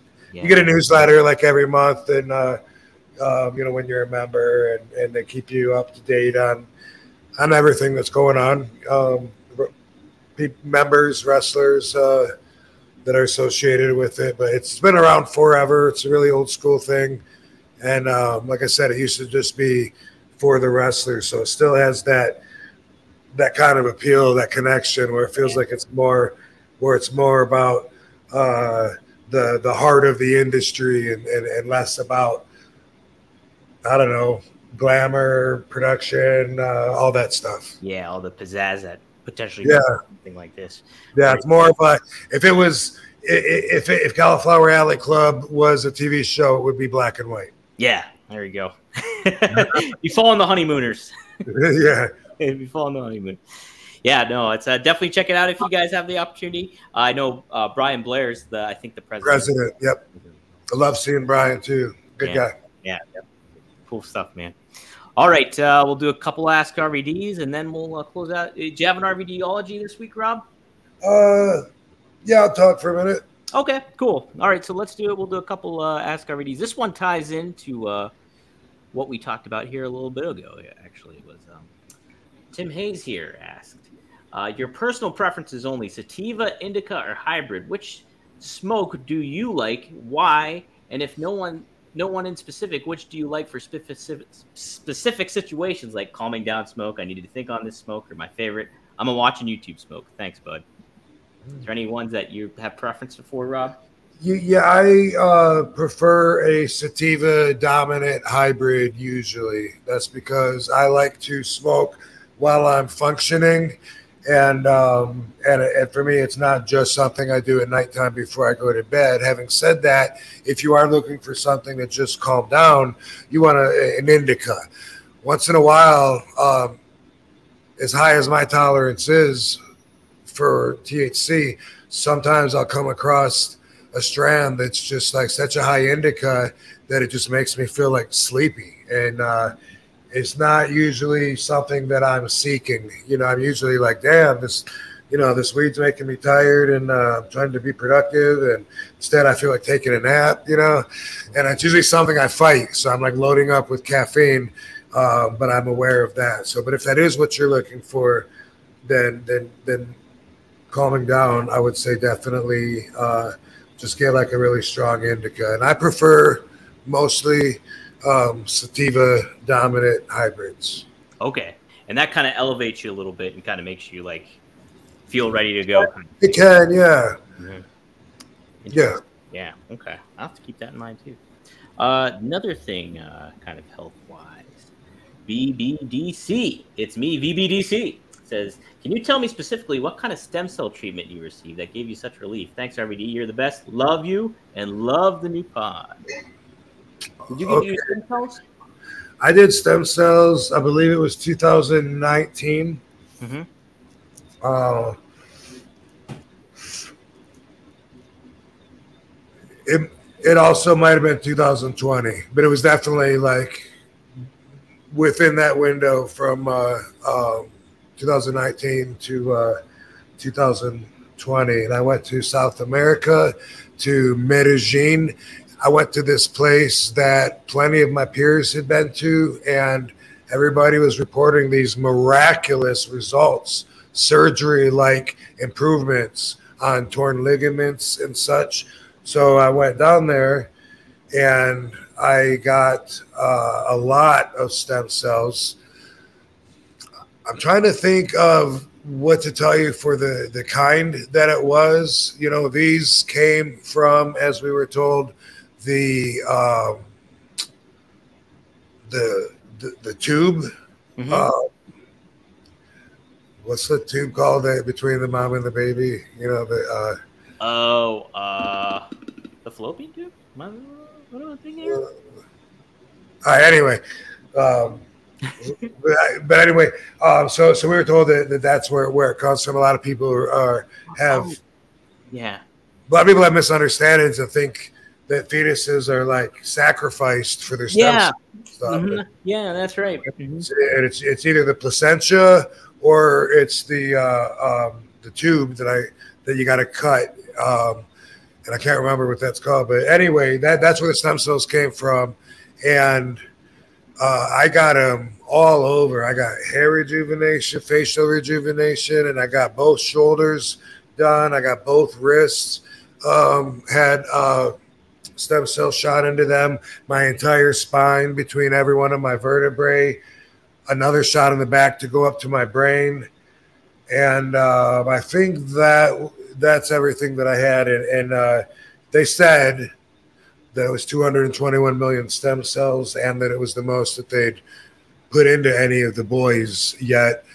Um, but I talked to John Morrison, and I think he said they told him the same thing, and, and maybe he did more. I don't know after me, but um, I can't say that I got the results that I was looking for. I got I got a little bit better in in one area that I know of. My right hand has always fallen asleep since this particular Kurt Angle suplex that I took on my face, and I, it temporarily paralyzed half of my body, and I couldn't I couldn't move my whole right side for a few seconds. Then it slowly came back to me, and ever since then, my right hand has just fallen asleep all the time. I've been tested for nerve damage. They said that they don't find any. I've been told it's just carpal tunnel. Kind of funny about coincidences, though. That got a little bit better. Like uh, instead of waking up and it was like uh, like someone was sitting on it, instead of that, um, it, it would be like maybe half of that or whatever. And now it's it's it's way way less than it used to be. Besides that, I didn't get any noticeable results within the time frame that they told me that the stem cells would still be in operation. They said six months is, and then they said up to 12 months, some people can still get benefits from having those stem cells, but after that, that's pretty much what you're going to get. So I was told. Mm-hmm. Uh, I, during that amount of time, unfortunately, didn't have results that I could point to. That's why I never went and bragged or really promoted my personal usage of the stem cells because I, I believe in them, stem cells. And I've been recently given a possible reason, maybe, why the stem cells might not have been active in my body. And I was told maybe uh, I had too much metal in my blood and that I should do this um, drawing out of of metal toxins and then try it again and then that got stuck going nowhere when the local doctor who likes to have a lot of people so he can name drop on his uh, on his list it doesn't get any didn't get anything done last month.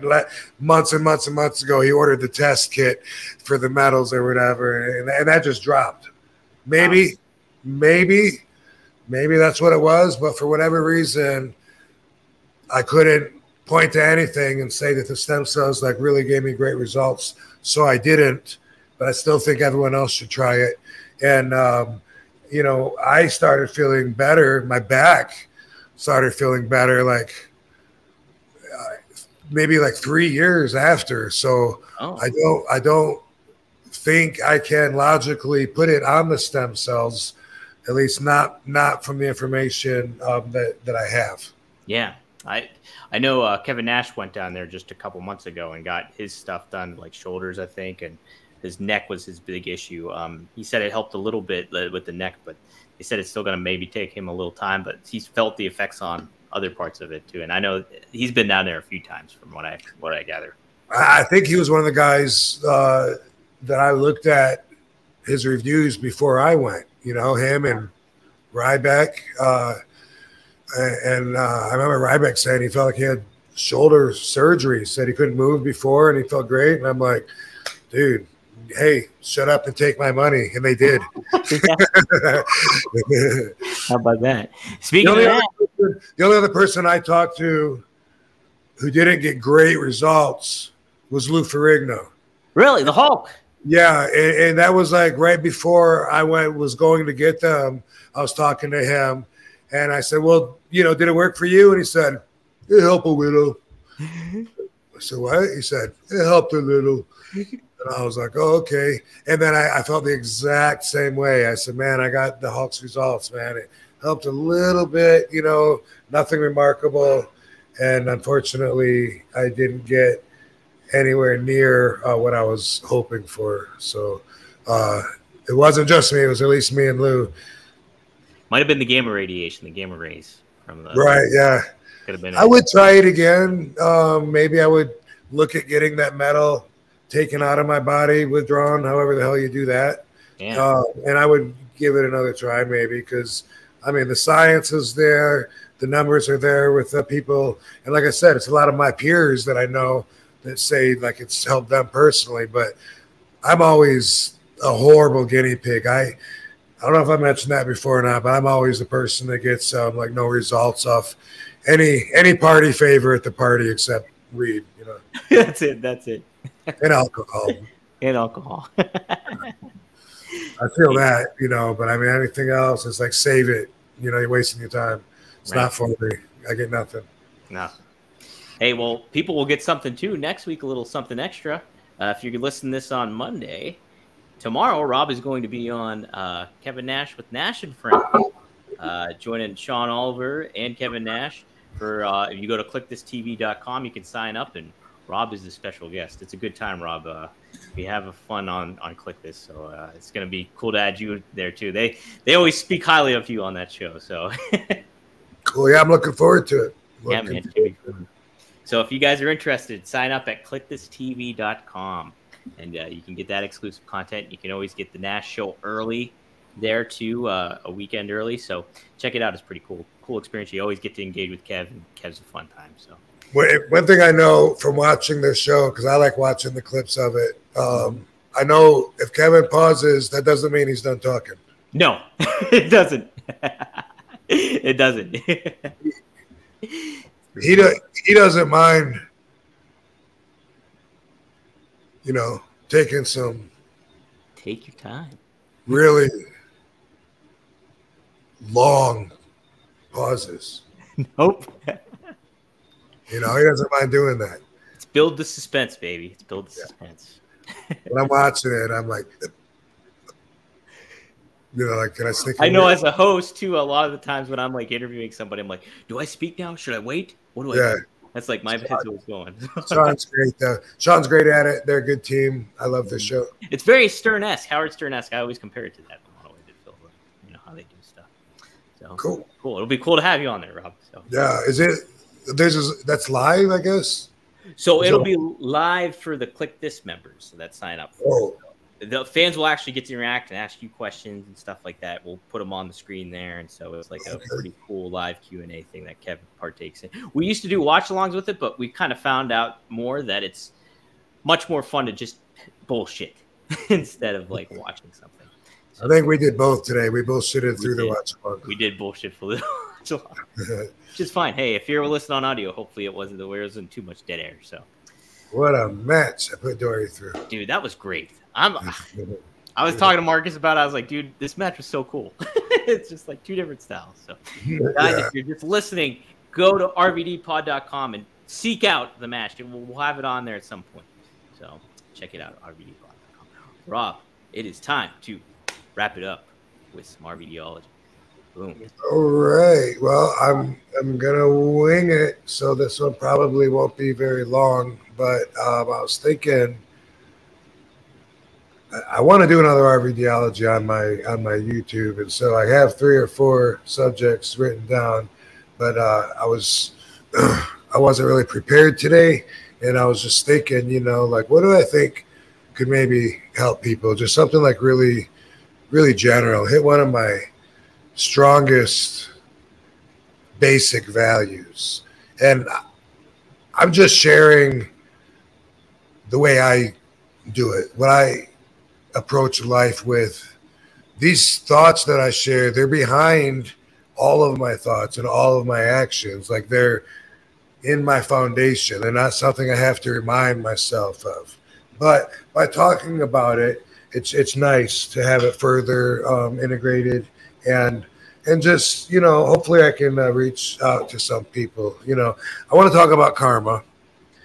And um, i'm a strong believer in in karma. I believe what comes around goes around. I believe that there's a balance to everything and i believe it from experience. I think as difficult as it is a lot of times if we're hurt by somebody, we really want to hurt them back. It's not always a good thing to do. Obviously, depending on what we're talking about, you could get into trouble.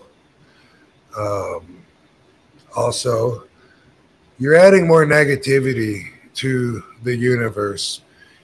And what you don't know is that negativity stays attached to you.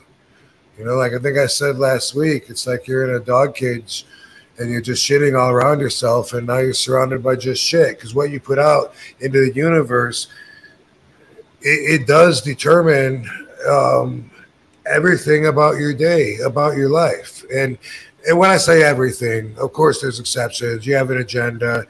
You everyone has their own things going on that nobody else even knows about. But we all have a vibration that's determined by our thoughts. And when we're thinking bad thoughts, guess what? We're vibrating at a negative energy. We just are, even if we don't know it. If we're thinking happy thoughts, guess what? Positive vibration. And what that positive vibration does as is it, it reaches out further than your physical being. Okay, in this sea of energy, it does attract other other things that have a similar frequency, other positivity, and also it just makes you seen as and perceived as taken as a more positive uh, source of energy. So people just looking at you, you can give them energy instead of draining their energy. You can uh, make them happy instead of uh, making them nervous or, or scared. And you might say, fuck them. Why do I care how, how they see me? And if that's how you feel, then, then, you know, maybe this isn't for you because you're, you're probably vibrating negative while you're thinking that right now. Um, and if you love your life and love everything in it, I wouldn't listen to me either. But I do love my life and I am so blessed so gifted. I live a fantasy life. I spend all day telling my wife and hearing from her the exact same words how grateful we are, how blessed we are. And um, it's, it's, honesty it's not even you know i remember reading the secret reading how you know practice every time you wake up saying uh, this several times a day I feel happy. I feel healthy. I feel terrific. That was one of the spiritual exercises where you keep saying that over and over and over. And that's cool. But what I'm saying is when I talk about my life and how grateful and happy and blessed I am, it's not an exercise. It's just sharing. It's being honest. It's opening up and it's being real because uh, that's how happy uh, I am. That's how happy Katie is. And so that is our relationship is uh, talking and sharing that vibration. And it's awesome. And the thing about karma is that if you if you if you can trust it, it'll take care of you. It'll take care of you if you do good. It'll take care of you if you do bad. You know, and um, other people, it'll take care of them too. I firmly believe, whenever possible, it's best if you can leave it up to karma instead of being vindictive. You know, there's people that, oh, I owe this motherfucker. He's he, he called a complaint on my dog's barking, so I'm to key his car. So petty. That's just like so beneath where I think people should aim to be. Hurt me, I hurt you. It's natural, you know, so you might have to train yourself to think differently if you're if you're one of those people and if you want to change you know, I mentioned last week this, uh, and it's just relevant. I think I mentioned because we were laughing so hard, I had tears in my eyes. That um, I, I, I, was telling my vindictive friend, we're talking yeah. about, yeah, my evil ex ended up marrying the handyman and all this, and he was like, I would, I would. I would leave uh, uh, bad complaints on a Yelp for that guy's business. I, I like, why? Well, Who the hell? What would make you think to, to do that? You know, and you know, find some way to fuck him over. You know, he, he actually said, and this is a quote, and he didn't make this up. You've heard it before an eye for an eye, a tooth mm-hmm. for a mm-hmm. tooth. It's in the Bible, I guess, right?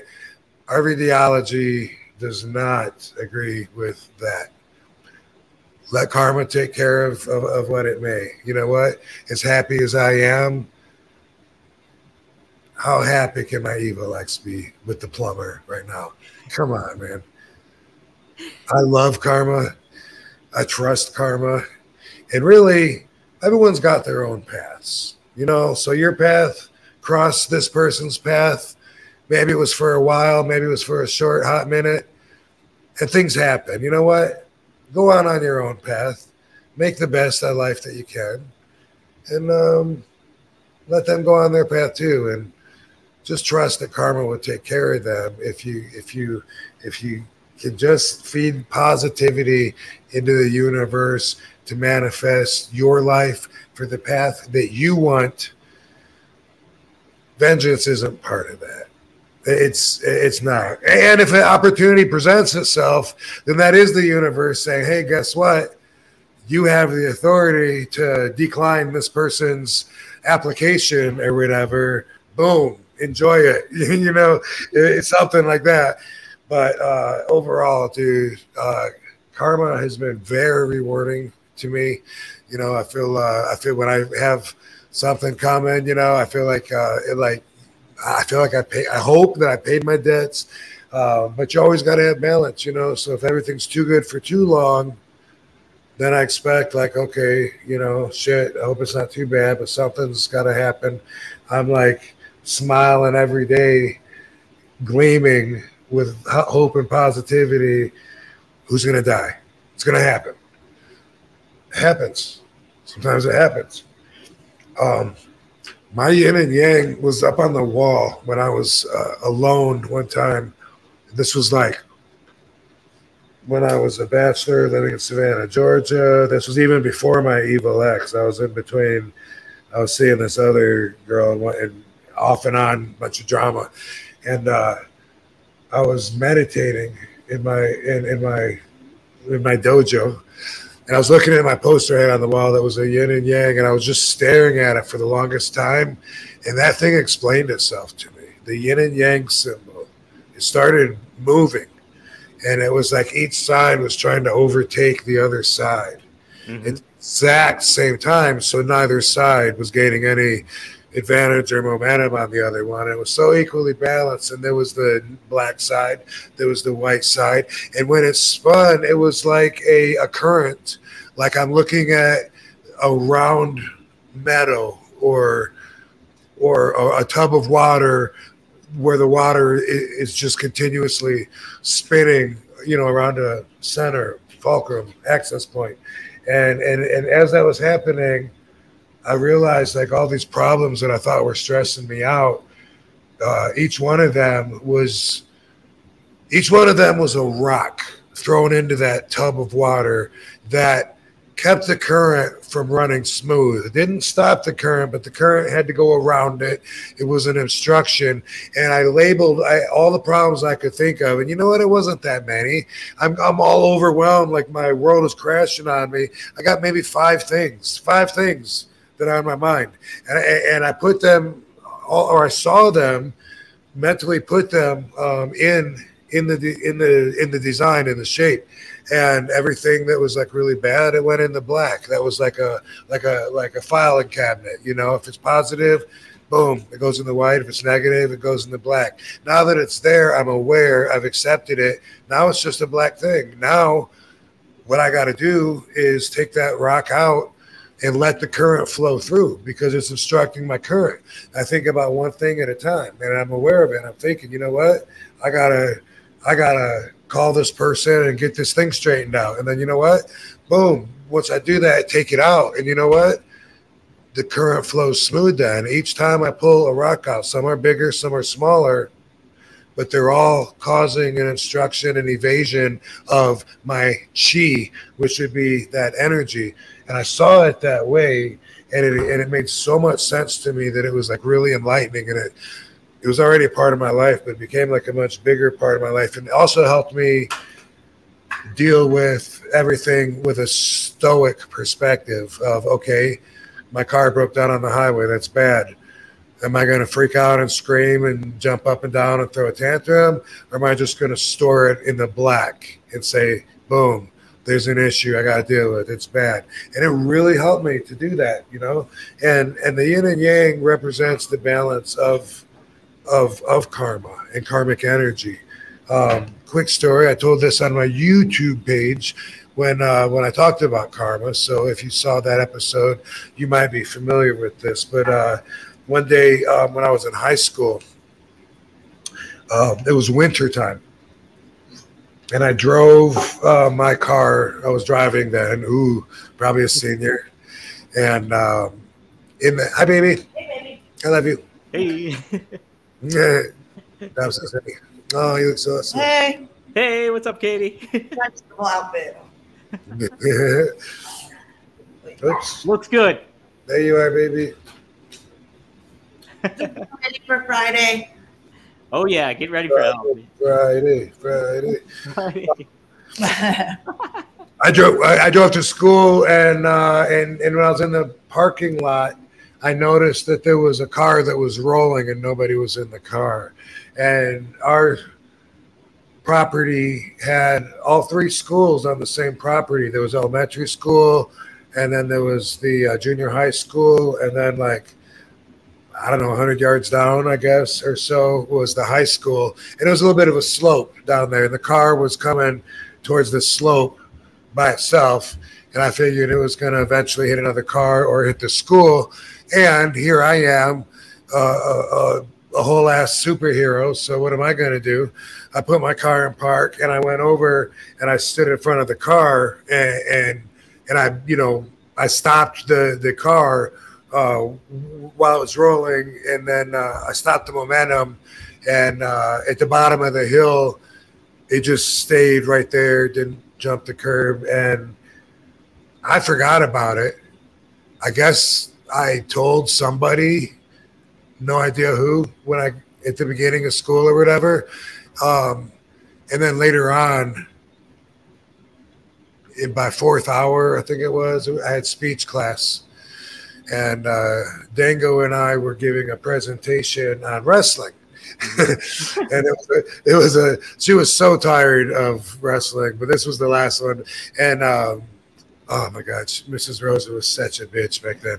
And uh, it had to be physical and a, and a partnership, some kind of thing. So we applied all the rules, and we said it's a, it was a demonstrative speech on the uh, gorilla press.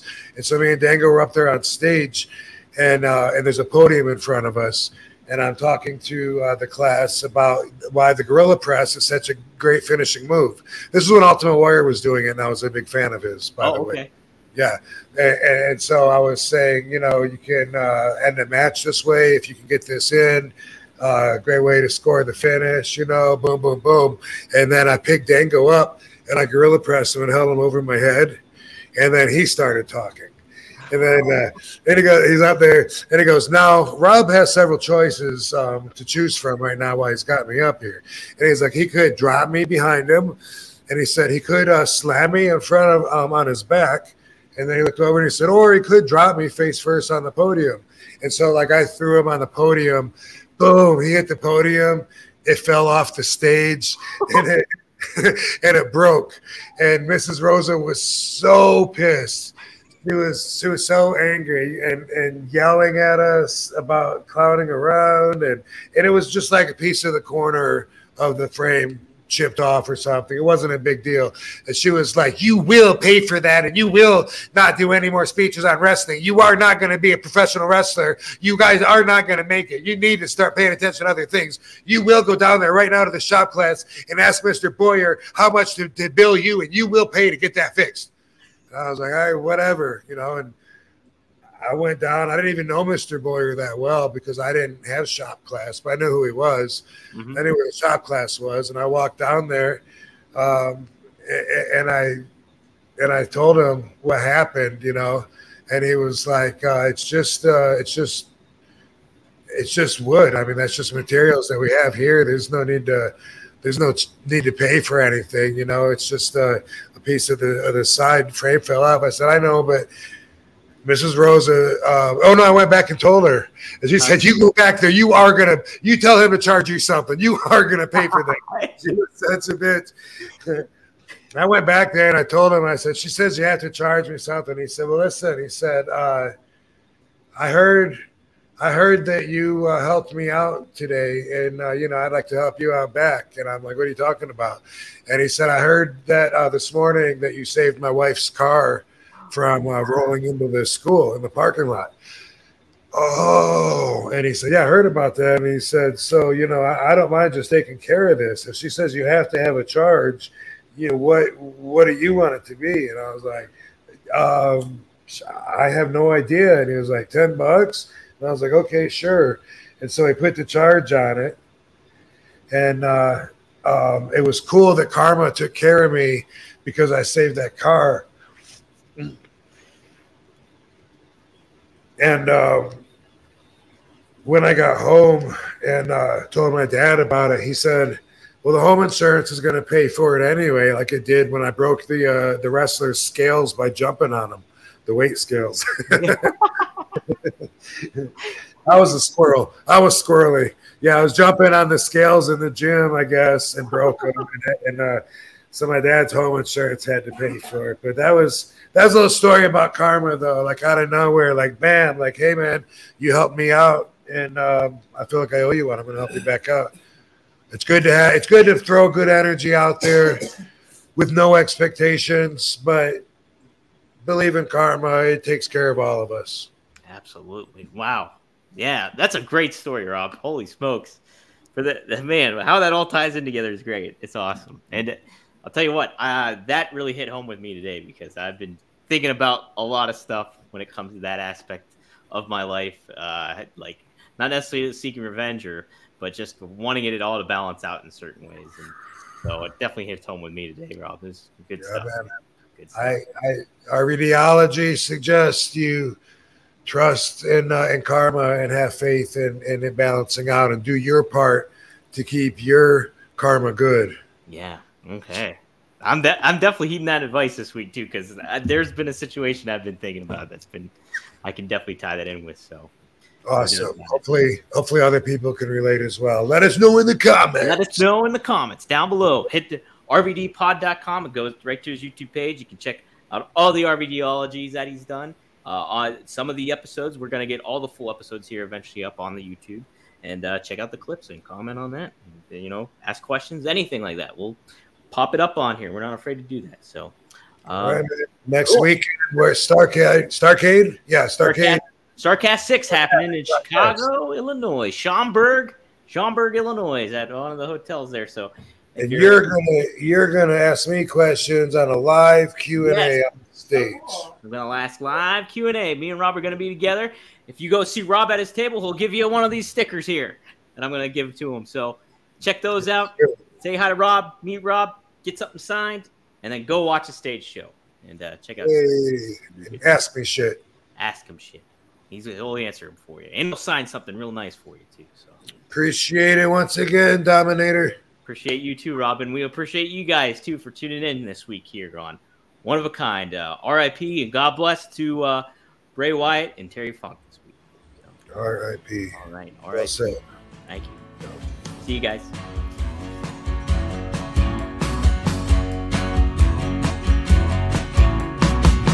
I was waiting for some kind of sign, some kind of indication I was wasting my time. I got myself up out the basement. I faked it long enough I was patient, I put up a fight. I kept saying to myself, Oh, the future is bright.